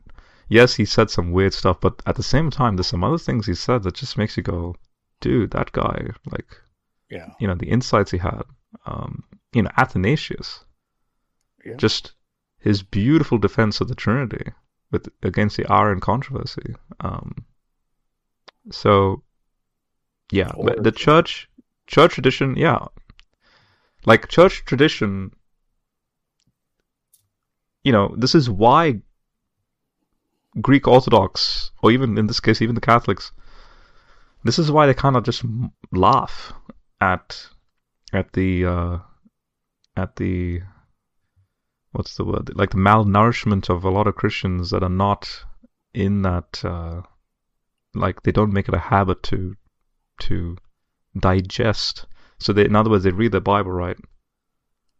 But they're so malnourished and and um, what's the word? Like, you know, when, when you have like a lot of blood loss and uh, anemic, like, anemic. Yeah, it's it's so ane- like like the, it's just so many anemic Christians. Yes, um, come on, right. You know. so no, I'm with, well, yeah, um, I, I I get you, and and, and mm. actually, I really don't have a whole lot to disagree with it on. I'm mm. you know, uh, solo scriptor just brings so much baggage. Um, and mm. what I mean is so many, uh, you know, like the, the Southern Baptist uh, church I grew up in, they, per, you know, they worship the Bible. You know, it seems mm. that they worship the Bible itself, God's word, more than God. And, mm. and, and I know that's not intentional by them, and I know that's not their hearts, and, you know, they're harder or... And you're not attacking the Bible either by saying that. Right. And, and that's... So when I hear, you know, like sola scriptura, uh, I just like, I'm like, wait a minute, but we have to interpret it. But I'm with you. I think mm. that mm. like inerrancy, okay? I, I don't hold to inerrancy in the, tra- well, traditional, the, the evangelical traditional sense that, you know, uh, it's almost like a dictation method. A lot of, a lot of them don't even realize they hold to like a dictation method. You know, I, mm. they, you know, and they'll quote the Chicago statement. And I'm like, well, I agree with the Chicago statement too, you know. And it's basically yeah. the truths and the propositions and, and what it says is true about, you know, uh, the, you know, specific things. It, it that's where it's inerrant. It doesn't mean mm. every letter, every word, every sentence, or even every story, because you know mm. we have mm. this entire genre. You know, most of them don't even realize that the Old Testament's broke up in, uh, you know, uh, historical books, um, prophetic books. Um, you know, they have all of these different mm-hmm. categories that you can put them in. So many of them are not meant to be every sentence, every story, everything taken literal. And so that's kind of, you know, when I say I'm not a sola scriptura guy, that's that's kind of where I'm at with that is I don't I like the idea of the Catholic Church's intention. And the way mm. that uh, a, a priest explained it that I heard that I thought was phenomenal was, you know, the um, so Scripture would be like the Constitution. The Catholic Church would be, or, or the exegetes or, or the councils would be mm. um, the judicial system. And they're trying to interpret current issues through the eyes of the tradition, which is mm, Scripture. Mm, so, mm. and of course, you and I both know there's a lot of dogmas that's creeped in, that the crept in. It's not mm, not biblical at all, traditions and things like mm. that. But that I like that idea, but then it goes back to who's the authority, you know, mm. and when there's a disagreement, who wins out, and that's why I like the Jewish idea. You know what? Well, mm. you hold to your position, and I'll hold to mine, and we'll continue to mm. debate it. And if something else comes up, then I'll go with that, you know, or something mm. that, you know, seems to be true. So that was kind of more what I meant by the uh, sola scriptura thing. But mm-hmm. I'm with yeah. you on the, yeah, the, mm-hmm. and, and I think the Catholics would openly accept uh, a lot of things they believe aren't biblical. So, mm. which is kind of an issue in itself um, for me. Mm. So. I mean, like, like, are you familiar with, um, I can use this as another example, like, are you familiar with Naaman's dirt in Second Kings five? Like, he asked to take dirt with him. This is a Heiser moment, by the way, so our friend Ethan can... It's, can uh, yeah. yeah, well, I got something to say about Heiser. Uh, no, I'm not, not off the top. I'm, I may have heard something okay. about it, but it's not... It's so, not so Jesus actually brings this up in Luke four. So in Luke four, when he reads Isaiah sixty-one, and he's and then he says he scro- he rolls up the scroll and he's like, you know, the Spirit of the, of the Lord is upon me, blah, blah, blah. And then he's like, today the Scripture has been fulfilled. And everyone's like, what? Who's this guy? Isn't he the carpenter's son? Blah, blah, blah. And then he goes and gives um, two Old Testament... Like, he, he, he goes and picks two Old Testament stories, but then he tweaks it to be like like a parable. So one was the widow with us. I think it's like three and a half years or something of famine or something like that. But the other one, which is really interesting, is Naaman. Now, in Second Kings five, um, Naaman is a pagan. Uh, like he's like the king's guard uh, of some pagan land. And he's got some skill ailment. And word goes around, like his friends tell him, hey, there's a prophet down there that's able to heal. And that's Elisha. And so, you know, they're like, hey, why don't you just go and just, you know, speak to that guy and he'll heal you. So Naaman goes, Elisha encourages him to dip himself in the Jordan River, and yes, he gets healed. And then Naaman utters, kind of like a Nebuchadnezzar moment, like he utters, oh, now I know there's no other God in all the earth except for Yahweh. Um, so then, so then Naaman asks for like the most peculiar resp- like request, which actually, now notice, because of scholarship, now we know why psychologically he's even requesting this to begin with, because scholarship in the ancient Near East showcased that uh, as a, a type of superstition and sacred space, you know, you know, cosmic geography, like, like this area which is Israel, is representation of this particular deity that's healed me with, with respect to, you know, where I come from is is the territory of that God that I, I used to worship. Think like, again, like anyway, if anyone wants to know where I'm going with this, think like in the in Samuel with the Philistine story, like they take the ark, but then the statue of Dagon is is torn to pieces. So the priests deliberately avoided where the ark was was placed because they thought this deity, which is the Israelite god, is more powerful than Dagon. So they, yeah, they're like superstitious like that. So that this is an ancient Near Eastern thing.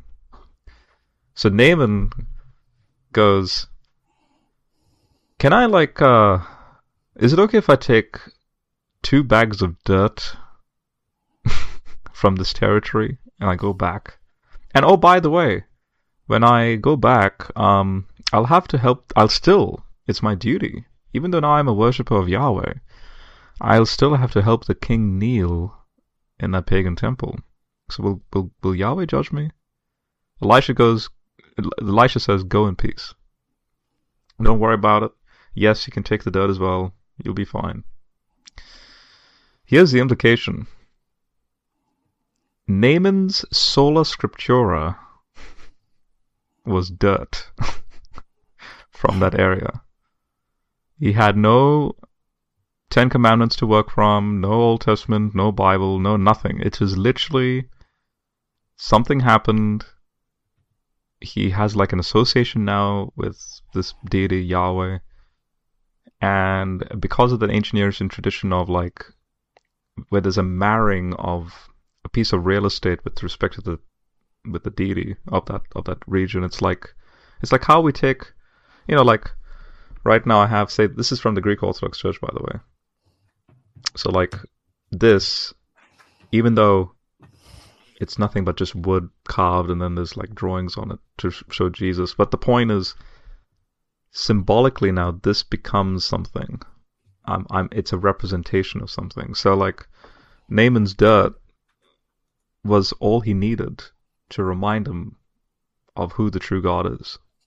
So when Jesus brings up that story, it's a it's a it's a, it's typical of Jesus. He's always like this. He's he's basically trolling everyone. He's like, well, in, in a good righteous form of trolling. Um, hey, you know when I just said that the scriptures are fulfilled,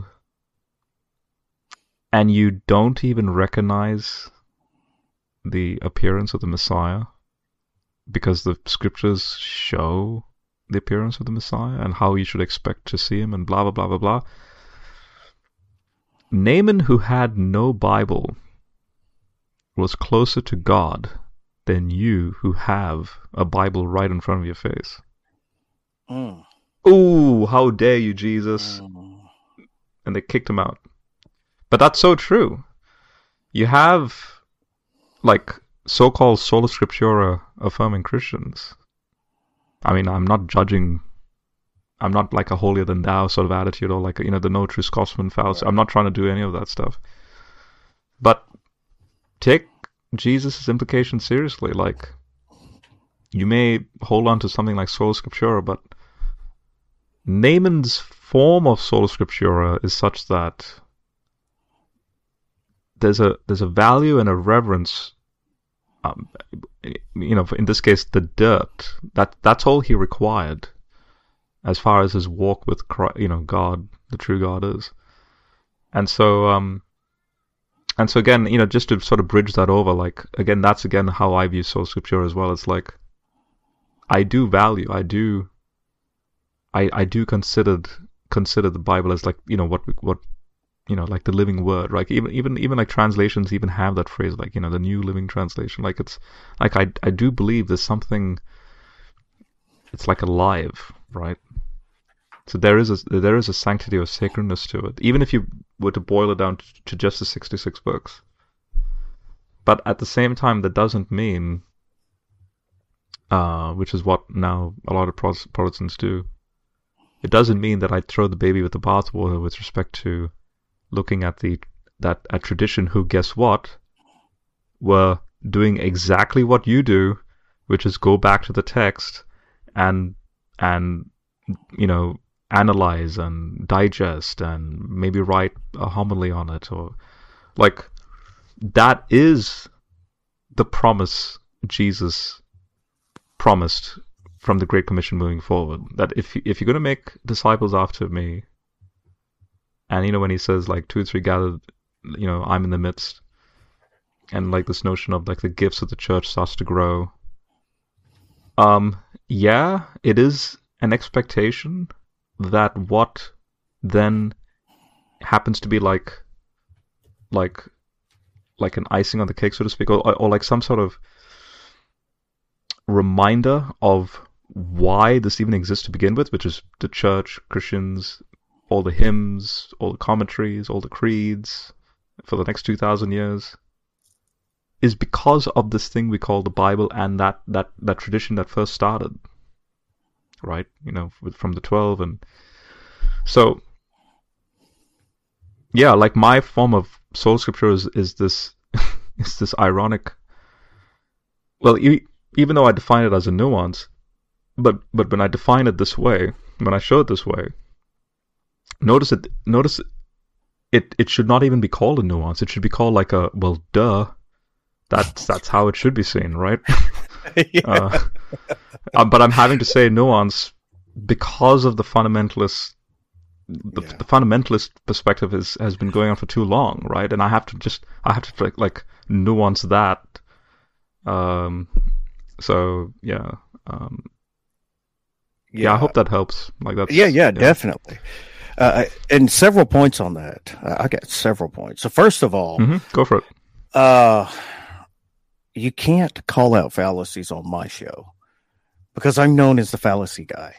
So I have to say, no, I appreciate that. That's great. I can't have a show go by without a fallacy. Um, uh, amongst, you know, a, a lot of the, the friends that I talk to regularly, I, I you know, I was really fascinated with fallacies. I was more fa fascinated with uh, how many we commit on a daily basis. And, Uh, kind of like a joke, you know, as we're uh, talking all the time, I'd be like, wait a minute, that's a fallacy. And I named a fallacy and why it's a fallacy.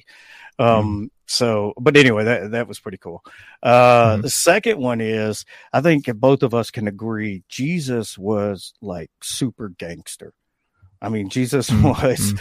you know, I don't think people, uh, no, Titan, that's not a fallacy fallacy.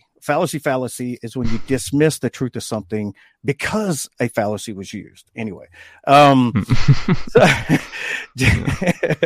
Titan notes. Uh, uh, yeah, Jesus. I mean, come, when we look at um, things like, you know, get thee behind me, Satan.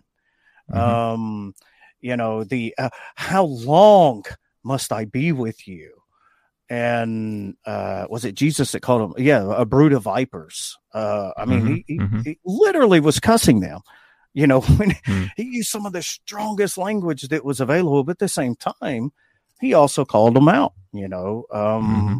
you know about uh, their religiosity and, and piousness and things mm-hmm. like that, um, which is one of the things I love about it.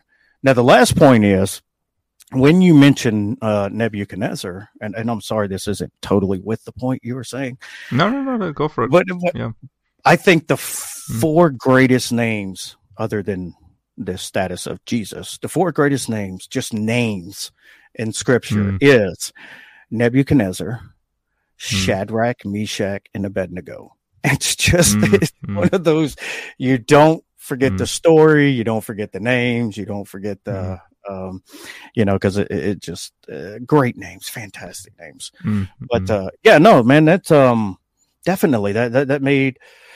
I would actually, I would actually agree with you. I'm I'm right there with you. Um, the way that you you know you explain um, the, uh, I would say also that I, I do believe you know that it's it, it's kind of like a living, breathing.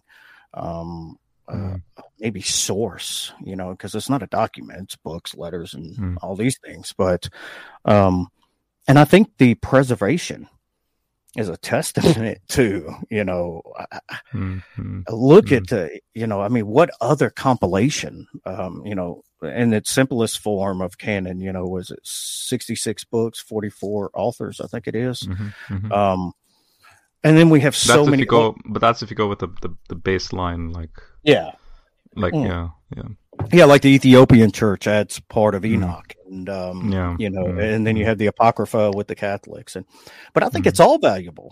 Uh, I and I think that's mm-hmm. that's an issue that a lot. And that's the nuance of, I'm talking about. Yeah, yeah, like the Hi, like the Heisers of this world will say, like Heiser doesn't see Enoch as inspired, right? Right, but oh boy, is it is it required reading if you want to understand yeah. what Jude is getting at and what Second Peter is getting at, and yeah, or even uh, uh, one of the quotes uh, was it one or two quotes from Jesus, uh, or one basically the, the whole Son of Man stuff in, in Mark. Yeah, exactly. Yes, that, that is like that's just that phrase alone. Like, well, that's the yeah. problem with a lot of a lot of um, Protestants. You know, they so much focus on the canon, which is not a problem. But they dismiss all of the great resources that we have outside of it. The Book of Enoch, the Apocrypha is great for history. Mm-hmm. You know, the intertestamental period, the, the Maccabean revolt. Mm-hmm. Mm-hmm. Um, you know, the Book of Enoch for understanding, you know, a lot of the uh, Jewish thought, uh, at least mm-hmm. what they thought was that Second Temple Judaism, mm-hmm. what the original, you know, thought of Genesis and, and things like that are. It just, it paints such a, in the patristics, like you were talking about. I have a, um, I have a book here of the, uh, the earliest church fathers, um, you know, uh, Clement, uh, Ignatius, mm-hmm. um, mm-hmm. Polycarp. Polycarp. Uh, mm-hmm. Yeah. yeah. And, and like you were talking about, you know, people don't realize I actually, while I was taking notes on it, I'm A D H D, so I end up writing half mm-hmm. the book that I'm reading just to keep mm-hmm. the notes on it. But mm-hmm. I went through every one of them and wrote down the scriptures that were being quoted. Mm-hmm. And it is simply amazing at the time without any canon, mm-hmm. although they kept these letters and books as, you know, a, a kind of an authority. They considered it up there with Uh, Hebrew mm-hmm. scripture, or at least similar to, you know, the status. It is amazing how much is quoted. So when people attack the canonicity, oh, it's just a Catholic Church, and and um, uh, who was it? Uh, what's his name at uh, Rome uh, that invented Christianity? Um, Const- uh, Constantine. Constantine. Yeah, yeah. It's yeah. just put together by Constantine. All those myths in three twenty-five yeah, like, A D. Only yeah, then like, all this like. yeah, it, it's like go and look at these early. You know this. Mm. You have this succession. We have like an. What about what about thing. the? Di- Are you familiar with the Didache? Yes, yes, uh, yeah. The Didache is even before the Apostolic. Right. Like, the Didache is like within the within the fifties A D. Literally, it's like oh. even before Polycarp and Ignatius and so on, which is right. like late first century. This is like, like you can't get any more closer. Like, the Didache is literally parallel to the New Testament. Let's just put it that way, you know. Absolutely, um, it was very like, important. Like when, when the when the New Testament was being written, and like yeah, right. yeah. So I mean, we and that's mm. what a lot of people don't, you know, uh, on the skeptical side is they seem to have this picture that there was this guy Jesus did miraculous things. They said he resurrected, and then there's this huge gap in time, and then all of a sudden people start writing about him. And it's like, and then no. and then. Not just writing, but like the most magnificent, beautiful, significant, Western changing, paradigm shifting, theological. It's myth, it's myth like, and legend. Terms like hypostasis and blah, blah, blah. Right. Like, oh, yeah, no, no, no, no, no. That, uh, you know, Jesus never existed, and this whole thing is this one big conspiracy theory by Constantine because he was bored. Oh, my. Like, what did it, that, that, that shows, you know. And, and, and to be fair, I know you would agree. I just want to throw this out there. To be fair, we have just mm-hmm. as many, if not more, ignorant Christians that say, you know, dumb things like that. But yeah, that's, I point to them. I mean, we can go to just the Catholic Church alone, who, you know, of course, you know, Orthodox, Catholic, they all, you know, the, the one true uh, apostolic church of, of God. Hmm. There literally is an, an, a listed, unbroken chain of bishops all hmm. the way back to the apostles. We hmm. have, we, I mean, it's, it's not just contemporary letters. Directly after Polycarp, um, you know, uh, who fought, was it Apostle, was it Peter or John? Who was Polycarp? The uh, uh John. John, yeah, should be after well, John, yeah, yeah. And then the Church of Ethiopia, who who claims to be founded on, uh, or founded by the Apostle John, um, mm-hmm. one of the oldest churches, you know, in existence. And so it's not like there was this big giant gap. It's like there was mm-hmm. nonstop writing and spreading and writing and spreading. Mm-hmm. You know, uh, and I think that's a, a lot of people. And then, you know, and then just quickly, like. Like, so a, a, a current present-day living giant in New Testament critical critis- uh, New Testament textual criticism is uh, um, Dan Wallace, um, the center of the New Testament manuscripts, where he photographs all, like, constantly they're digging up new manuscripts. Like, I think they've reached like six thousand now. Before, there used to be the famous wow. five thousand.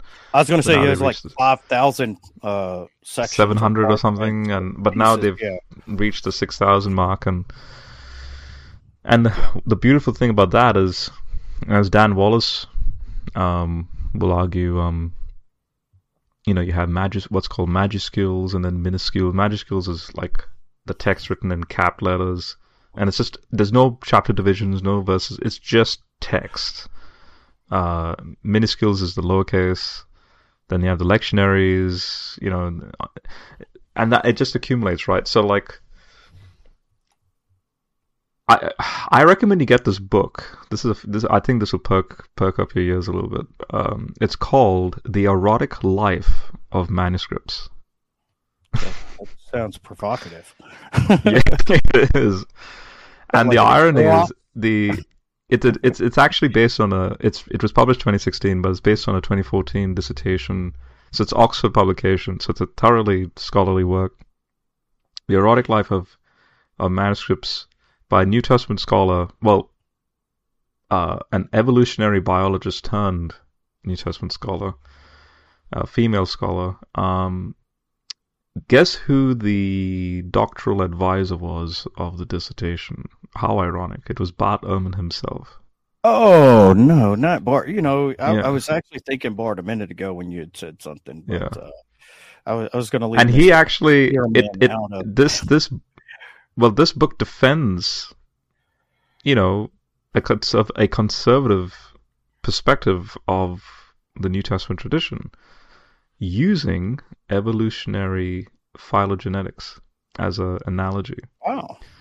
So just like how in evolutionary theory you have, say, Luca, the last univ- universal common ancestor, say, four point one billion years ago, and then you, you know, the so-called tree of life, right? Mm-hmm. For the next three and a half billion years, it, there's this divergence to the most, well, I think it's like eight point seven million species to ever have arisen. Oh, oh, okay. Um, I was, sorry, I was thinking like the Sephiroth when you said the tree of life. The, I, my mind totally went up. No, go but, ahead. I'm sorry. But basically, you, like, instead of like a linear, you know, yeah, to use like a young earth sort of way of thinking, like God, just the humans here, and then the monkeys here and the dogs here. No, no, no. But but if you have a a tree of divergence of mutation where new forms emerge, right? In this branch. Okay, her hypothesis was it's it, it was just a thought experiment. What if we went literally to Jesus during his Great Commission speech? And then turn around and told him, in hindsight of two thousand years, but sort of like a tongue-in-cheek hindsight, we are a Middle Eastern Semitic people that's speaking Aramaic, Hebrew, obviously a little bit of Greek, maybe some Latin. And you expect this message to go east and west and north and south. Like, in other words, the Far East is, say, China. Yeah. I'm, I'll just throw this throw this in quickly as well. Like, the word logos in John one one. When missionaries went to China to try and, like, polemically explain to them the concept of the logos, the closest Chinese word that they could use was the word Tao. Oh, you know, the whole yin. Wow, Taoism. Mm. Right, because, you know, wow. the concept of the Tao, the Tao or the Tao, wow, is is you know the way, or like that. Yeah. that, that it's their main god, right? But at the same time, you can't define it. It's something you, you just can't define or visualize. Right, it's right, something right. other. Guess what? what? It is, you know, yeah. Go, Go to the Chinese translation of John one one. It says, "In the beginning was the Tao, and the mm. Tao was with God, and the Tao." Beca- and and here's this. This is how it revolutionizes it. What they perceive of as being totally other, the missionaries are saying, "Hey." Something here's something you didn't you, you wouldn't have expected. Yes, we agree that, you know, we we we are etymologically connecting Tao with this thing known as logos, but just let, let's just go along with it. Guess what? The Tao becomes flesh, John one fourteen, mm. and it's it's you know for a, and that that is the bridge. It's like an Acts seventeen moment, right?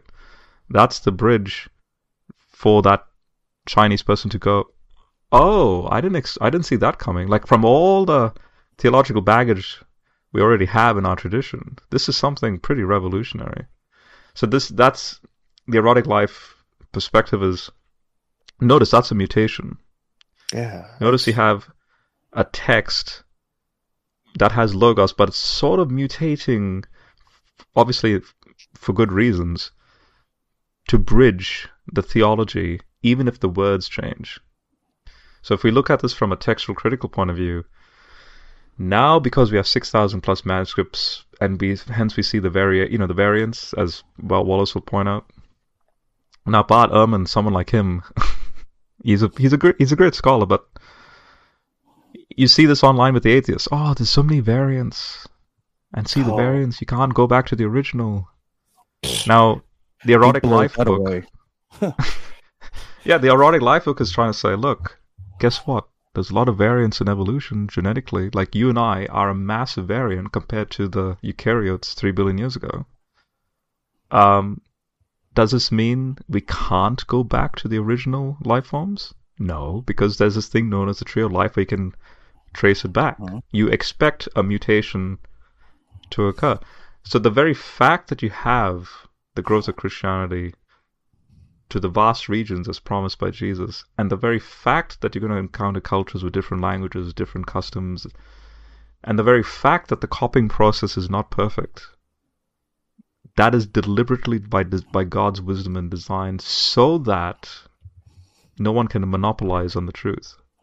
The very fact that you have of variations and variants, and you know, is part of God's uh, like the gospel message.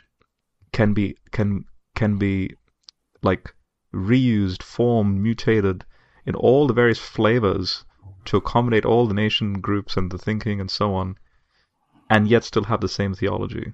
You know, Trinity, you know, like faith, by faith alone. Like mm-hmm. um, that that is a testament to um, um, again, like again coming back to that sola scriptura thing. It's like.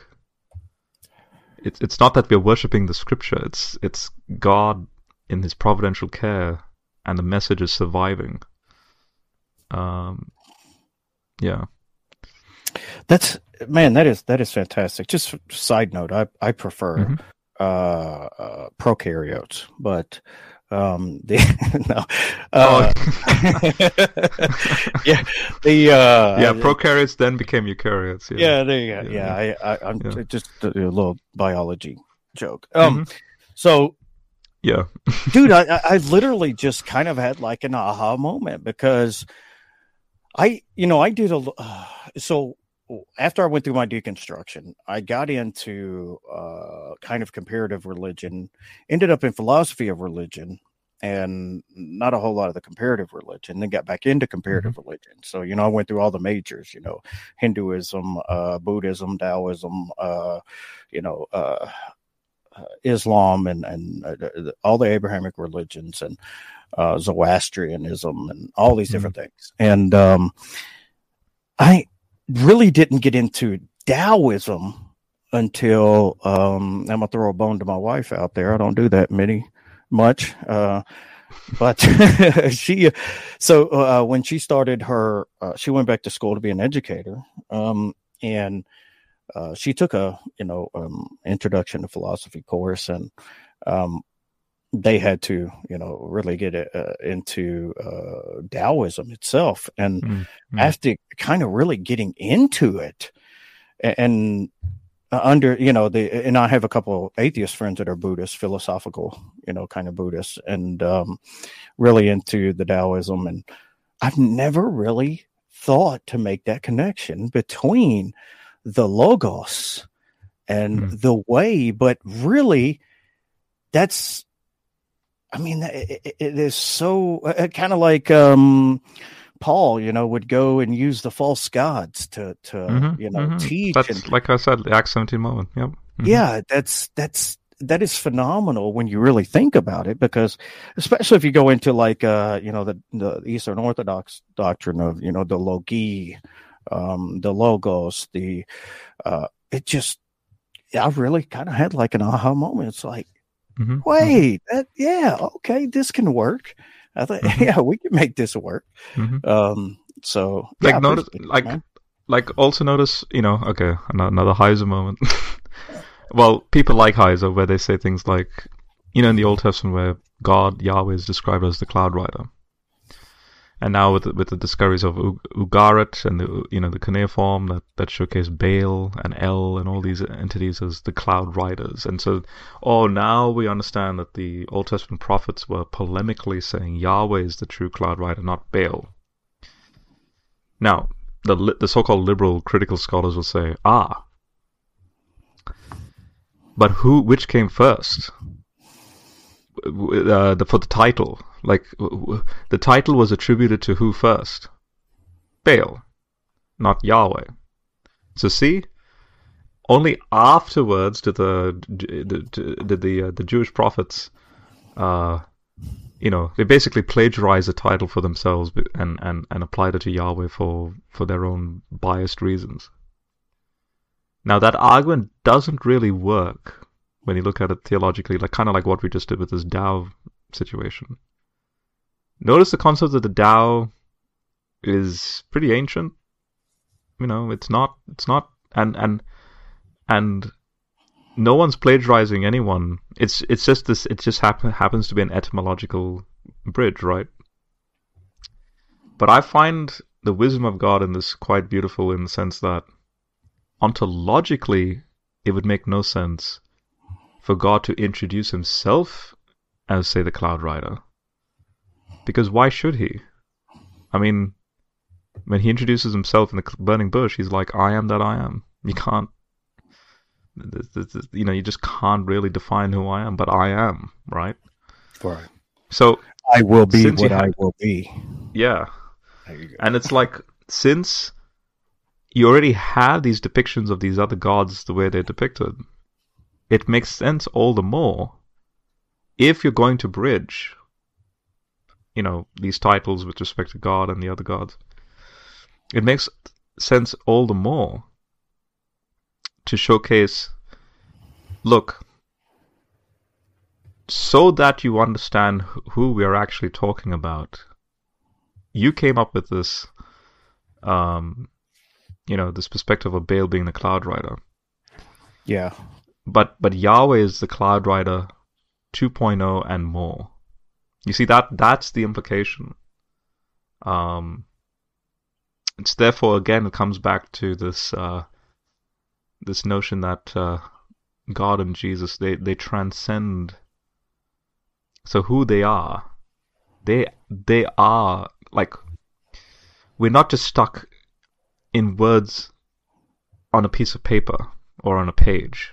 Like, you and I as Christians, we're not just stuck in some, like, weird, like, imaginative, you know, say say the way the Greek flows in, in John one one, like that's all we care about, because see, that's all we're thinking of is exactly the way it's spelt and read and pronounced, and, and then we're just stuck in that. No, it's, again, this notion of living word, it's like, like that's just the, okay, to use like, I don't know, like Obi-Wan Kenobi in Star Wars, like remember when Luke finally starts to see the remote in episode four? And then Luke is like, you know, I started to, you know, I, you know, when I, when, when you, when you encouraged me to, to tap in a little bit more, I started to then finally see it. Obi-Wan very wisely goes, ah, you've now taken your first step into a larger world. It's like, that's, that's the implication. The, the biblical text is, is just like, the moment you start reading and dissecting and, okay, at the surface level, it's just text on the page, and yeah, then you can start learning about the theology. No, no, no. Now start to dig, like start to step into a, a world, like you step into a larger world, like try and do that now. And now you're working out the theology beyond the text. Guess now guess where that lands us? Back into the way tradition always was. Church tradition was the text as being the foundation, and then theology worked out, like in whether it's philosophy, music, commentaries, prayer, you know. Um, so yeah, um,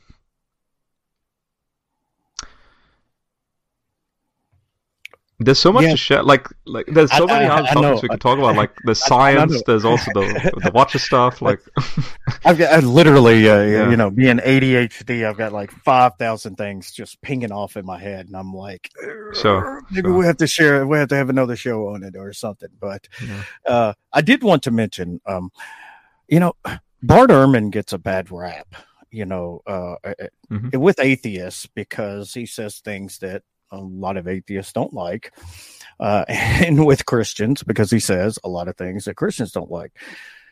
But other than his aversion to, you know, miracles and miracle claims and resurrection and something like that, Bart Ehrman does really good work. I like. Oh yeah, no, he does good work. Yeah. yeah, we. But but one thing we have to remember though, and this is one thing that I remind, you know, Christians of regularly, or, you know, atheists that want to talk about, you know, historical things. I'm like, wait a minute. Our Ehrman's specialty is textual criticism, not history. Mm. Now, it doesn't mm. mean he can't objectively evaluate history and come at it from an academic level. But if I'm going to, uh, uh, you know, invoke a name on history, it's not going to be Bart Ehrman per se, because while I'm sure with textual criticism, he had a ton of history to study, you know, biblical history and things like that. And I don't necessarily disagree with uh, a lot that he says, but we have to put it into perspective. If we're going to cite experts on something, we need to cite the experts in the field. And like you were saying, you know, uh, earlier about, you know, uh, the manuscripts and what we have and, and what they said and what we think they said. I mean, he's been quoted many a times ad nauseum. I, I think he said, well, it's over ninety something percent of the original, you know, uh, messages and, and, you know, that we have preserved through all of the manuscripts. Uh, now, somebody can disagree with what those manuscripts mean, but we have, you know, pretty much the uh, full unadulterated version of what was being said, you know, mm. at that time. Um, and so I would, that's my thing is I, I hate when people just, just really just dismiss him outright. Cause it's, it's, it's Bart Ehrman, you know, mm, uh, mm, but, uh, yeah, he does good scholarly work.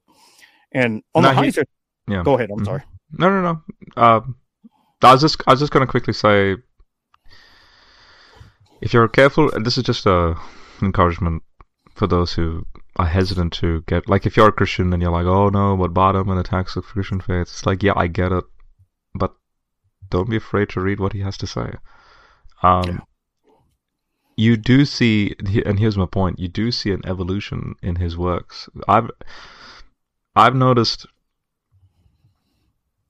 like when he wrote the book uh, How Jesus Became God, um, which then the counter to that book by Craig Evans and other very good New Testament scholars, they they their reply to Bart Ehrman's book was How God Became Jesus. Like they they, they flipped the title, but Clever. Ehrman, for example, gets into the whole like Daniel seven, one Enoch, the Son of Man stuff.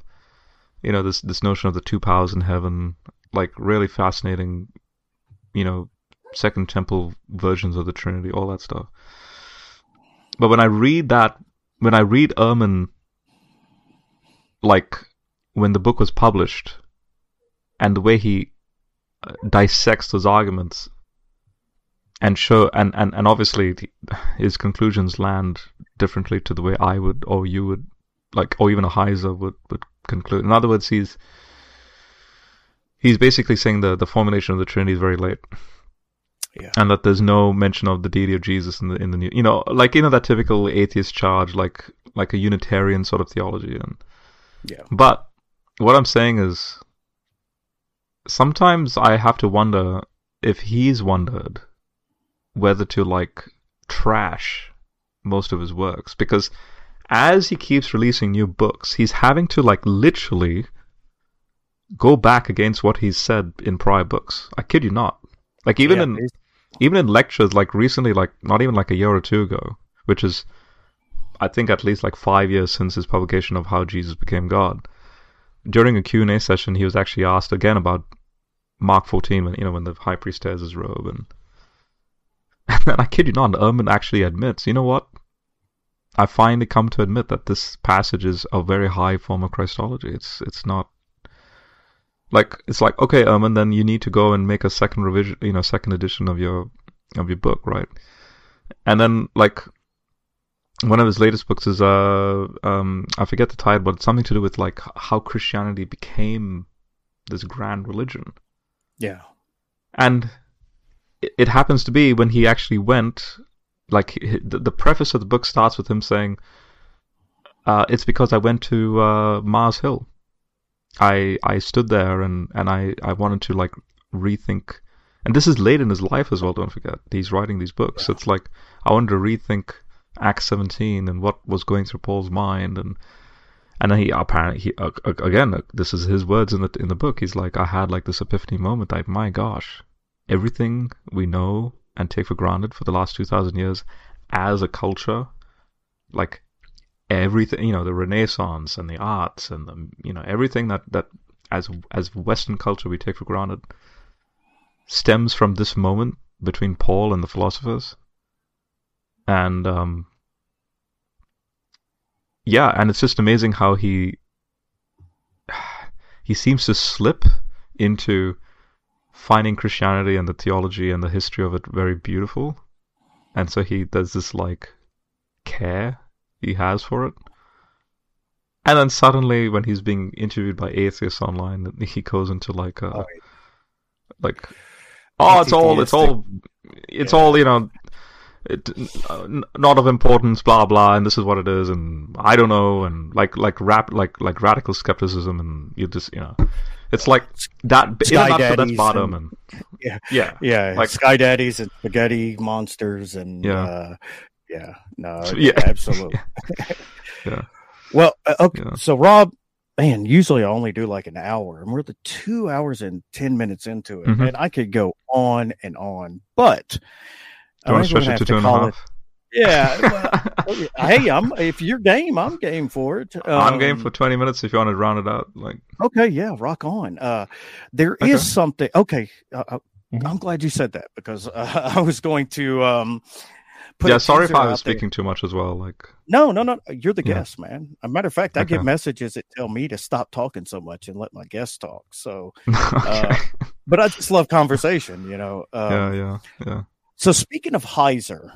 Um, yes. One, Let's round one it all thing. This. Yeah. yeah. So uh, I'm actually kind of new to Heiser. Um, mm-hmm. And I would, so in a future show, I would like to have you come back and mm-hmm. both of us talk from different um, perspectives or, or, or uh, areas of study and, and approaches on specific Jewish meanings behind New Testament things, because mm-hmm. uh, something you said earlier really it, it kind of piqued my interest or, or wanted me you know to talk about, like when you talked about, um, and this is just a teaser, I'm not going to go too far into it. Um, mm-hmm. When you talked about Jesus saying, you know, uh, where two or more gathered, you know, I am there with mm-hmm. them. Mm-hmm. And typically, you know, uh, we have viewed that as like, ah, uh, where two or more gathered, there's, you know, you're having church, you know, you're talking about God. Mm-hmm. But if we look at the actual Jewish understanding is, like you and I were talking about, they, Judaism is built on debate. So they would have in the temple, they would have one student that would present a passage or story. And then they had two students that would debate every possible meaning of it. So mm-hmm. Jesus was actually more than likely making a play on the understanding that, hey, where two or more gathered studying and debating the word, the Logos, mm-hmm. Mm-hmm. me, I am there with them. He is there mm-hmm. as mm-hmm. a word. And so when you, when I'd heard the, you know, the explanation for that, I was like, wow, that makes so much more sense. He's saying, hey, he is the word. And when you're debating it, he's right there with you because you're debating mm-hmm. the word, you know. Mm-hmm. So mm-hmm. don't say anything as a teaser. That's going to be on, on a future show because I want to get your thoughts on the uh, couple of things with Heiser. One, I was actually taken back um, by his. Can, it can was I, I? I can't. Yeah, I can't help it, but can I just say one ahead, little yeah, tiny little? It's tried, to do with Pilate. It's to do with Pilate when he motions, "What is truth?" Mm-hmm.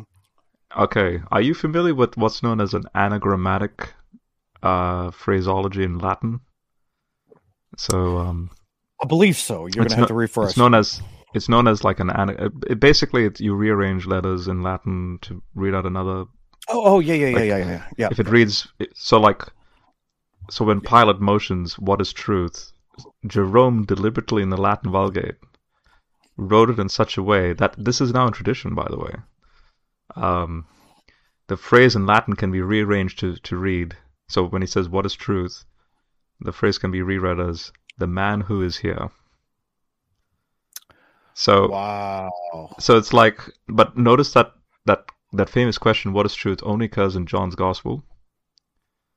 So that's exactly right about the whole in the midst scenario, because if you're debating the issue, you're debating the man who is here with respect to this is now the living word, the living Logos, right? Like. Yeah, I I, I, wow, I can say more, is... but I'll just I'll just leave it at that. Yeah, yeah, we'll, we'll leave that as a teaser yeah. for, and we'll talk about we'll talk about that. We'll talk about uh, typology, gematria, yeah. all yeah. these great things that a lot of yeah. uh, lay people don't understand. so, uh, yeah. Speaking of gematria, there's a fantastic segue into um, what I was, you know, I was kind of taken aback when I listened to uh, Heiser's uh, mm. position mm. on. In Revelation, you know, the beast, uh, six six six mm-hmm. or six one six, mm-hmm. depending on which manuscript you're looking at.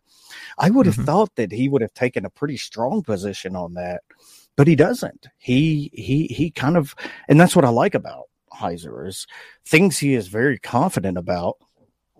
He'll take a strong position on things hmm. that there's, you know, a good possibility it could mean something else, you know, like a hmm. a futurist idea or, you know, uh, whether it's an idealism kind of thing in, in regards to, uh, for those that don't understand the different perspectives on Revelation, idealism's not mm-hmm. like idealism. Um, mm-hmm.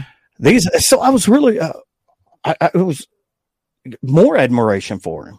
Because he was like, because he is so smart, and you know, I'm not saying he's like the super best guy out there. I mean, he's close, but uh, you know, taking that kind of a humble approach. Well, I'm not going to take a, a, a solid stand on, you know, that. What are your thoughts on on on that? Um, I mean, I'll I'll just quickly give my brief thoughts about Heiser first, like as a person, and then maybe. Maybe you'll have to remind me or flesh out more the, the issue with six six six. But okay. I mean, I, I, I already have. Maybe I can quickly also share my thoughts on that six six six, and, and then we can go from there. But but basically, Heiser as a person, my my journey started in twenty ten, and it concluded in twenty fourteen. I mean, twenty fifteen was when I became a Christian, and then since twenty fifteen onwards, I've I've just been growing even more. Believe it or not, I came across Heiser actually in like twenty thirteen or twenty fourteen. So three or wow. four years into my journey. Usually, and my journey was just me just in the library. Like, obviously the the academic library is divided between the science and the humanities and so on. And, and I'm just, I'm not, here's the thing. I, I was blessed. Thank goodness. I didn't have a so-called like Christian bookstore, you know, nearby. It's not, it's where, where believe it or not, and I, I, I make no apology in saying this, but, but you, you know, you have these sensationalist books like Joel Osteen's Your oh. Best Day Now. And, you know, like all the, you know, all that typical, like the Ray Comfort apologetics. Yes, and, yes, yes. Oh my gosh. Um, yes. I was in a library where it's just dry academic, you know, Brill publications and Springer publications, like all like ranging from the sciences all the way to the biblical stuff. And the interesting, interesting thing is, is all those academic texts I'm reading about the Bible are just full-blown critical, liberal, most of them not even Christian. They're just analyzing the text as scholars. So, and then, you know, I would juxtapose their teachings with my own personal readings of the text, and and and I, it's just ironic. It's just I'm I'm I'm I'm having a, a understanding and a gathering of what the text is getting at, but I can't help but being being drawn drawn to it more and more. You know, that's the, so in a nutshell, that's basically my testimony. So, so how I came across Heiser.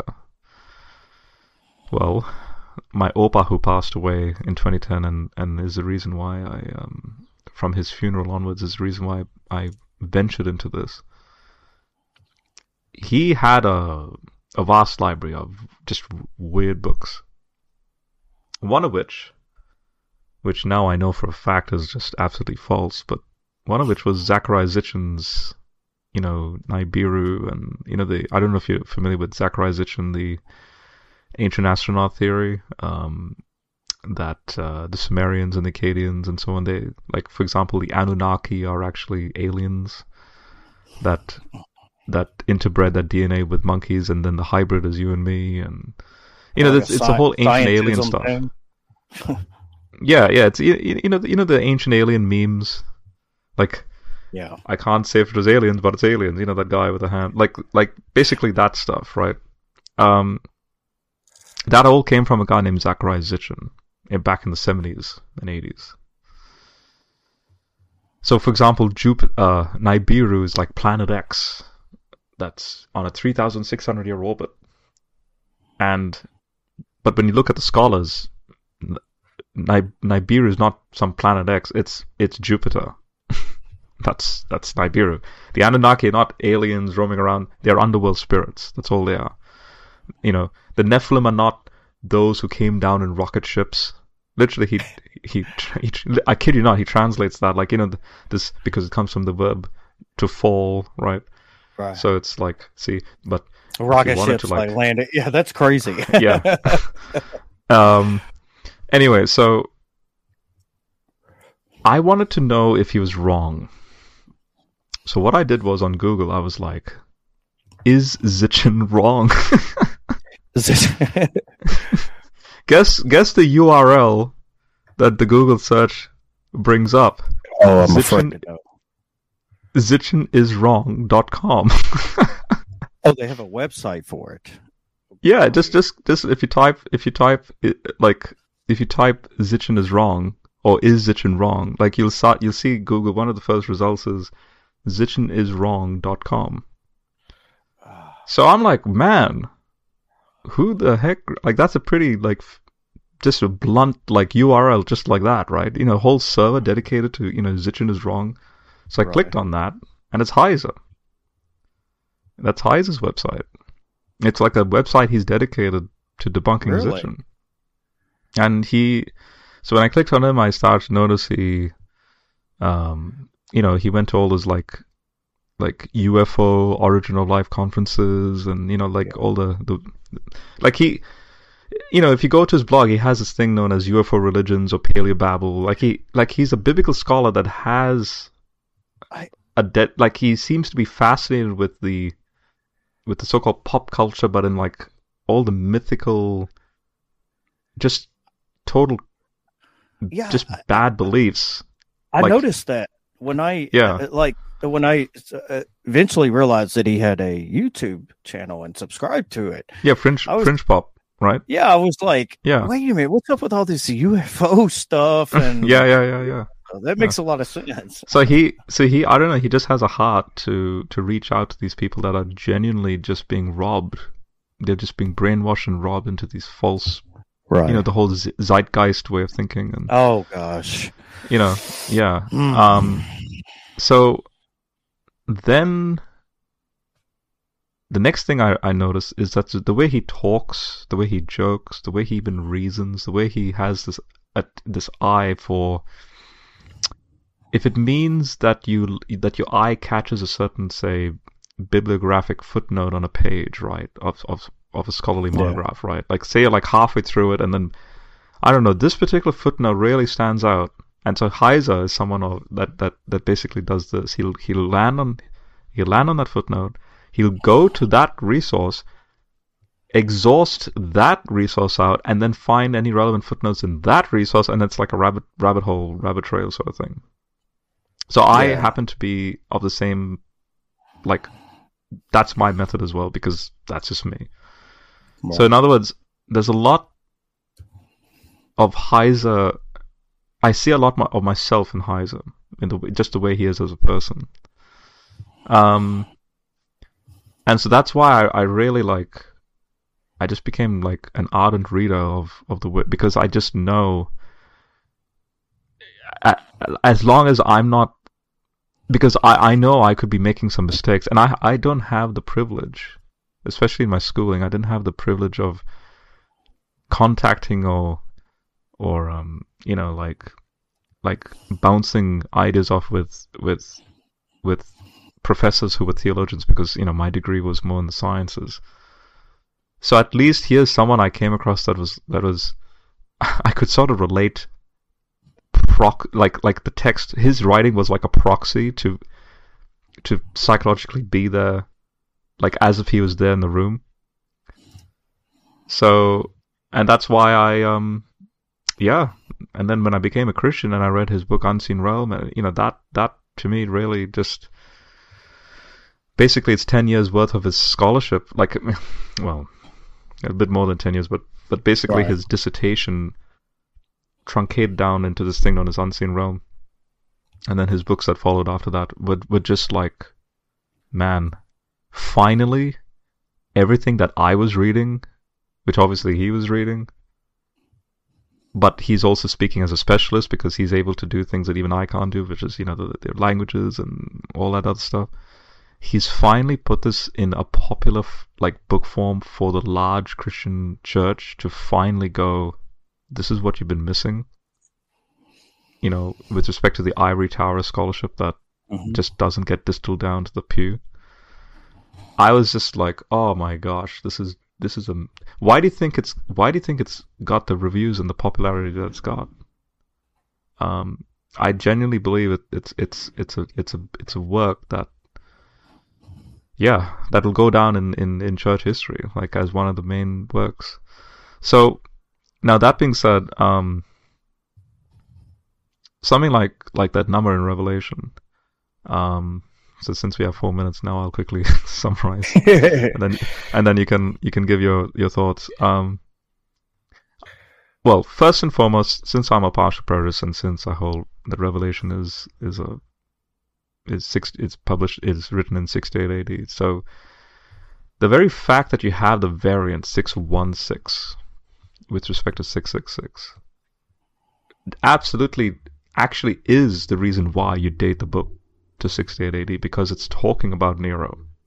Both variants of six one six and six six six both spell out specifically to Nero. It's just that if you go with the six six six reading, there's there's an added N, Neron Kaiser, um, and he he went both ways, Neron or Nero.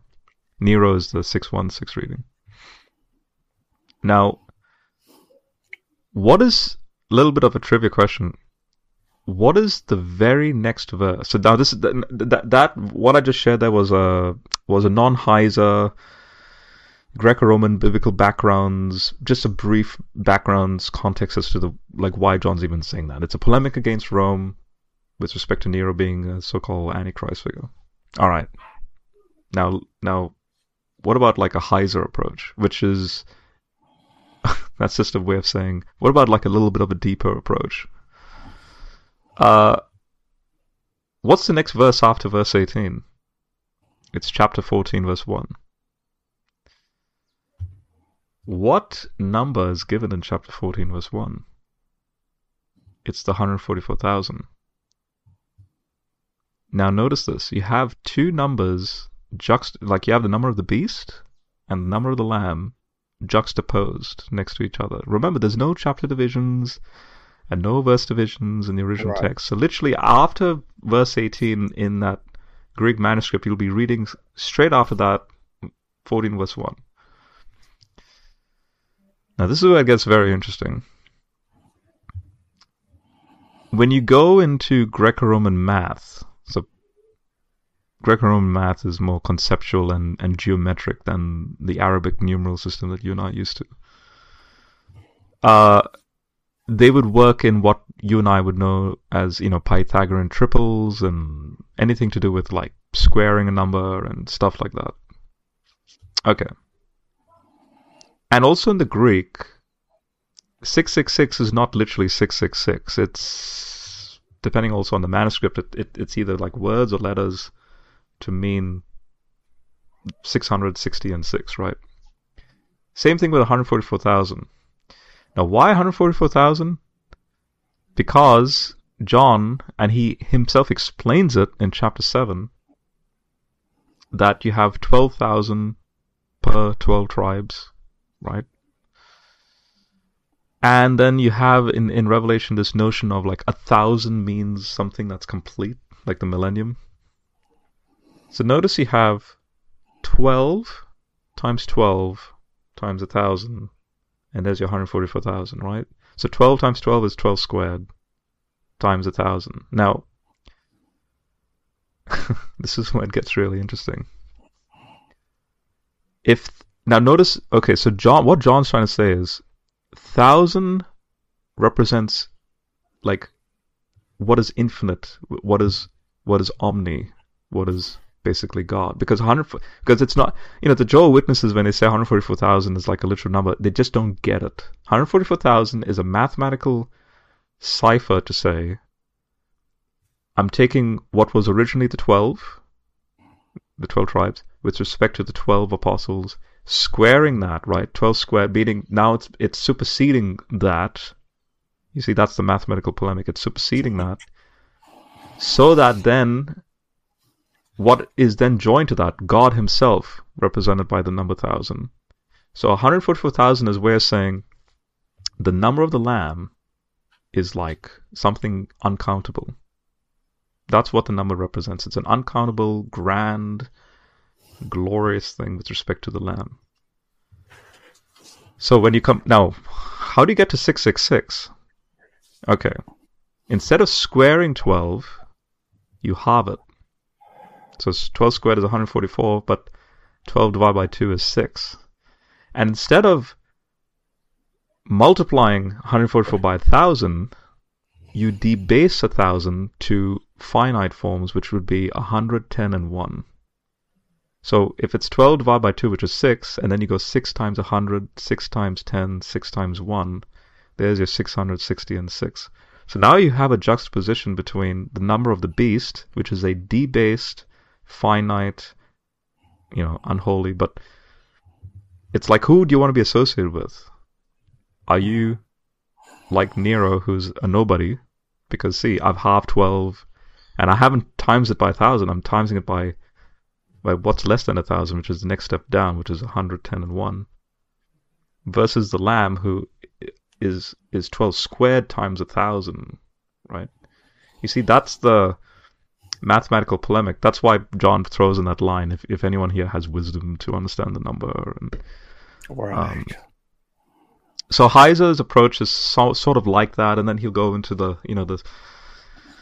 John's also utilizing Solomon's See, because Solomon's See also has like six hundred sixty-six talents of gold, and you know, in its measurement, and, and then you have a juxta, and then he'll go, he'll be like, oh, the, and one hundred forty-four thousand, it's like, that's a polemic with respect to the sons of God and the Watchers, and you know, the whole Genesis six scenario, because see, they're virgins, they're not like the Watchers who, who, um, you know, as Jude says, you know, left their oikaterion, left their heavenly dwelling, and, um, yeah, so it's all these ideas that someone like Heiser, from the best of my memory, from what I remember on that question, um, and also I've written on this as well. So, but yeah, that that's that's really what's going on in the text.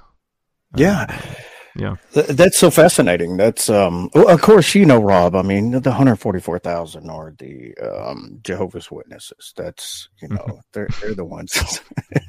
no, I, uh, yeah. it's uh, yeah, I yeah. There's man, there's so many things I just I, I wanted to say on it, but mm-hmm. we have gone so far and so deep into so many different things that we could actually mm-hmm. do like a show on all of them. Um, I will say one thing I did want to say though mm-hmm. is you were talking about Revelation being written prior to uh, the destruction temple A D seventy. I actually am someone, and of course, I don't take a hard stance on this. I believe the entire New Testament was written before the de- mm-hmm. temple destruction. Same. I, I do too, yeah. Mm. I think that um, it is uh, it is absurd to think that we would have all of these writings um, that, first of all, talk as if the temple is intact. It's not talking in the past tense. It's talking contemporarily mm-hmm. as if it's intact. Second of all, literally the worst thing to happen to the Jewish people at that time. Uh, it is just without, you know, uh, how could you possibly write anything about the Jewish p- temple without writing about how horrible and terrible you know, the siege of Jerusalem was in eighty-seven. Mm-hmm, mm-hmm. I mean, they literally locked them in and starved them to death. And, and you know, exactly. And the Christians wouldn't have had the time, the resources, the anything right. post seventy A D to even compile all these and have these discussions and make up all this. It's just, it's ridiculous. Exactly. Yeah. And, and then on top of that, the last piece I'll throw, and of course there's a lot more nuance to it, but the last piece I'll throw mm. on there, the fact that they didn't hammer home over and over Jesus's Uh, prophecy of the temple being destroyed mm-hmm. when he come out and said, of course, you know, you and I both know he's talking about the body and the temple. He was, you know, in three days it'll be raised again. The temple will be destroyed. Mm-hmm. Man, mm-hmm. if that was something at that time they could point to to say that, hey, man, this guy is a prophet, you know, it would be that they would have been hammering it over and over and over again. Look, he told you it's going to happen. Uh, mm-hmm. Yeah, and I think it, it, you as well as I know, you know, the, even the dating of all the New Testament books are very flimsy. Um, you know, it relies on mark and priority and uh, the which, by the way, that, I hold to. I, I do hold to mark and priority. Yeah, yeah. yeah. Oh no, no, I yeah. don't. Yeah, I don't. I'm one yeah. of those. I don't. I, I don't. You know, I don't have any fringe positions or something like that. I, I hmm. would want to lean towards uh, tradition with, you know, my uh, Matthean, but mm-hmm. given, you know, the scholar work that's been done and everything else, I think it's just mm-hmm. a little more convincing that mark and priority mm-hmm. is probably mm-hmm. right. But all of that, you know, it all depends on the dating of mark, and then everything kind of follows suit, you know, after that. And uh, are you familiar with James Crosley? He's an agnostic yes. scholar. Yeah. He dates mark to thirty-five A D. Now I really, hold I did not know yeah. that. Like, literally, his book is called The Date of Mark's Gospel. Like, that's his wow, one of his monographs. To, man, I got a whole and, list of stuff I got to look at. And, uh, like, I hold to the uh, the crucifixion date to be the third of April, thirty-three A D, purely because it matches beautifully with a lot of, like, astronomical events going on. Like, like there was a blood moon that evening. Mm-hmm. There was a sandstorm that took place. There was an earthquake recently discovered, like, in that same time frame. And Seven weeks later, at Pentecost, Peter says, he quotes from Joel and says, "In these, the, we are in the last days," quoting from Joel's prophecy in regards to the moon turning to blood and so on, is exactly what they would have remembered, what happened you know, on the third of April, thirty-three A D, for all, because astronomically we can look and see, yes, the moon was blood red in that evening. And so, um, yeah, like, yeah, it's just, it's just, it's just amazing that, like, Mark's gospel, I think, I, I, I don't, I don't push, I don't go for the thirtieth, because I don't need to. I could, I could have yeah, Mark's yeah. gospel anywhere between fifty and sixty A D. It still works out.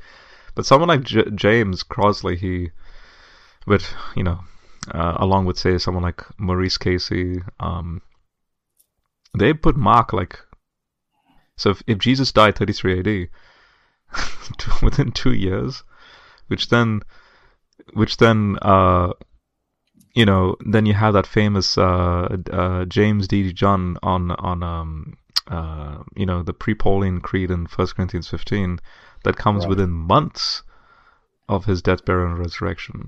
Like that creed, like the Messiah was buried, he died, but buried, rose again.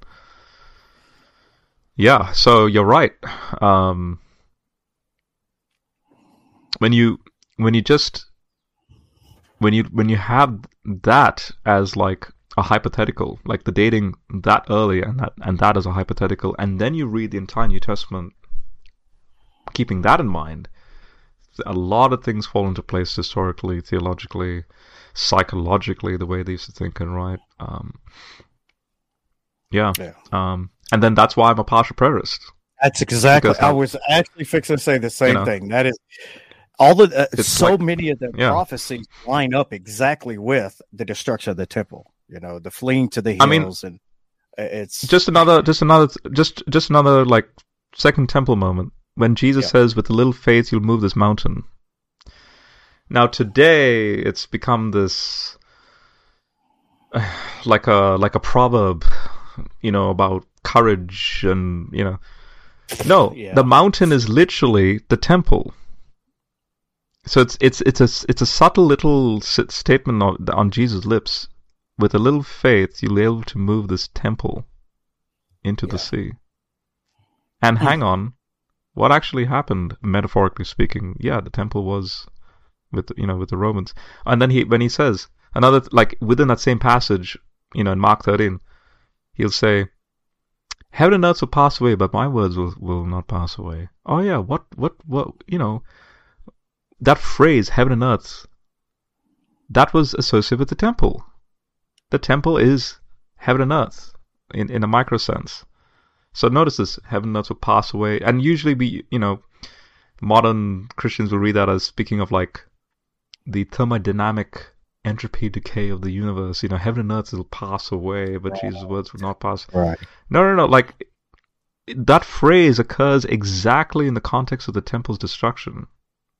And Jesus is giving that very like Jewish, because heaven and earth, that phrase heaven and earth is used in Josephus to describe the temple. So it's like, those readers at the time would have understood it point blank. Heaven and earth will pass away. Are you serious? Yeah. Because guess what? I just said that, like, not stone will be left upon another. And um, so so Jesus is superseding the temple then. He he becomes this, you know, this new covenant. Like, my words will not pass away. That is a, that's an astonishing statement on Jesus' lips. That's why they started accusing him.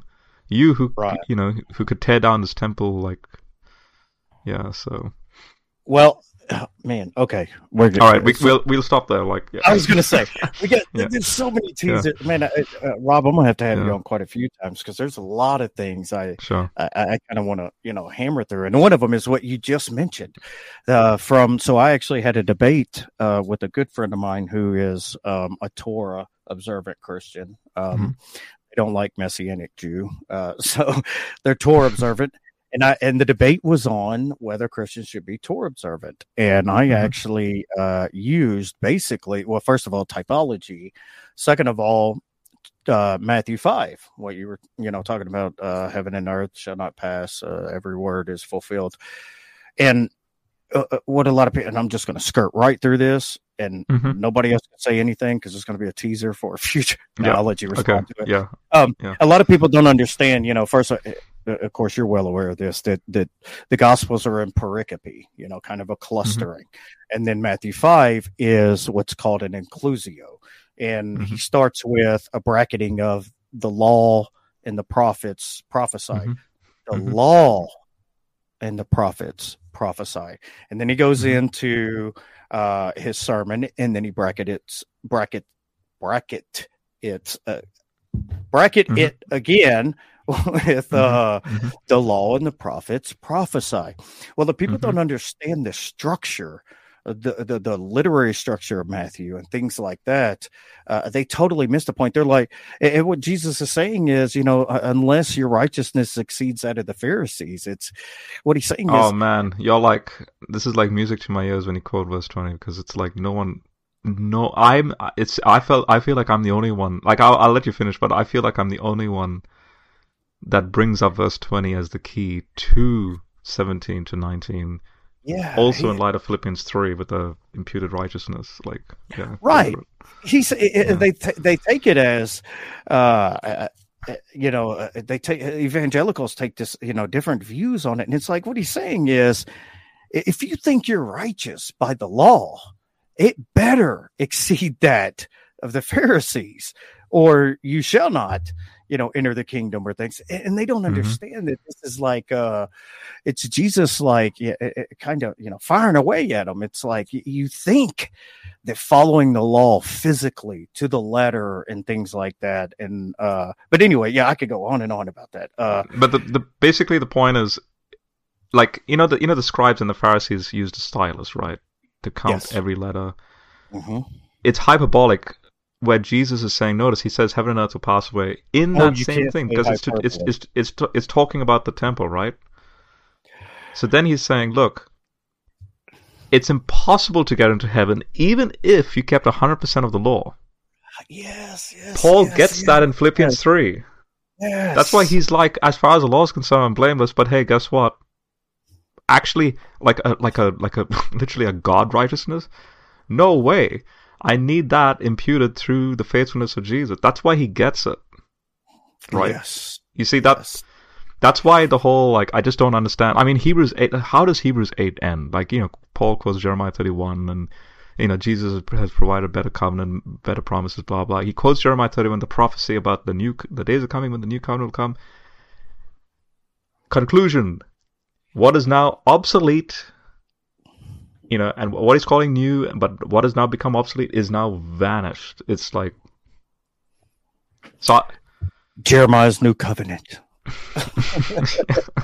uh, you can't say hyperbole, because I, I tell people all the time, I'm like, wait a minute, you, put into perspective. Jesus is literally an uh, uh, an apocalyptic preacher. You know, mm-hmm. he is talking about the kingdom that's coming, which doesn't mean what most evangelicals thinks it means. But, you know, the kingdom, the Jewish meaning of mm-hmm. it, you know, that the kingdom mm-hmm. is here and amongst us. And, you know, that was the kingdom. And, of course, he spoke in hyperbole. I mean, come on. Mm-hmm. You look at Gethsemane and, uh, uh, you know, uh, uh, not Gethsemane, the Valley of Gehenna, the, you know, uh, mm-hmm. Valley of Hinnom. You know, Jesus was all about some parables and hyperbole and, uh, you know, in your face mm. kind of, you know, how long must I be with you kind of thing. Mm. So, mm. Uh, mm. yes, I mm. know there's so much you want to say. I'm not going to let you say No, no, it. no. I, I, I can no. leave it there. I can leave it there. Yeah. yeah. Rob, man, it has been fantastic, bro. I could do this it's been like my pleasure. for hours. Yeah, absolutely, man. I would love to have you on several times to tackle. Maybe next time we'll we'll pick an actual topic, and we'll kind of sure. tackle that one. Um, so, if you will, uh, tell uh, you know the audience where they can find you. I've got his uh, website and YouTube link uh, in the description. Mm-hmm. Um, anything you want to plug coming up or anything like that? Yeah, just uh, if you go to the community tab on my YouTube. Um, You'll see I I don't really spam post stuff. I just post once every couple of months important stuff. And you'll see links to, uh, I suppose you could say like, so I've I've written commentaries on um uh, for a local church group. Like we, it was more like study group stuff. Like I started on Ephesians, then that migrated to Revelation, then Mark, and now I'm writing on Daniel. And I've called it the Sentinel Commentary on, you know, Ephesians, Revelation, Mark. Uh, those links are they're, they're they're technically they're linked to my Google Drive. So, and and I and I do have it uh, where you it's free. It's free. It's not you don't have to pay. And all, but but you all you have to do is just request access. Just say, look, I I came across this on say your stream or something. And and yeah, you'll see um the way I lay it out. It's it's it's like a diary. Like a hot, like it literally like like it's like an like I'm I'm I'm an interested reader as I'm reading through every verse. I'm pooling in the latest scholarship and combining that with church tradition uh, statements by the the fathers to show the latest in our scholarship today.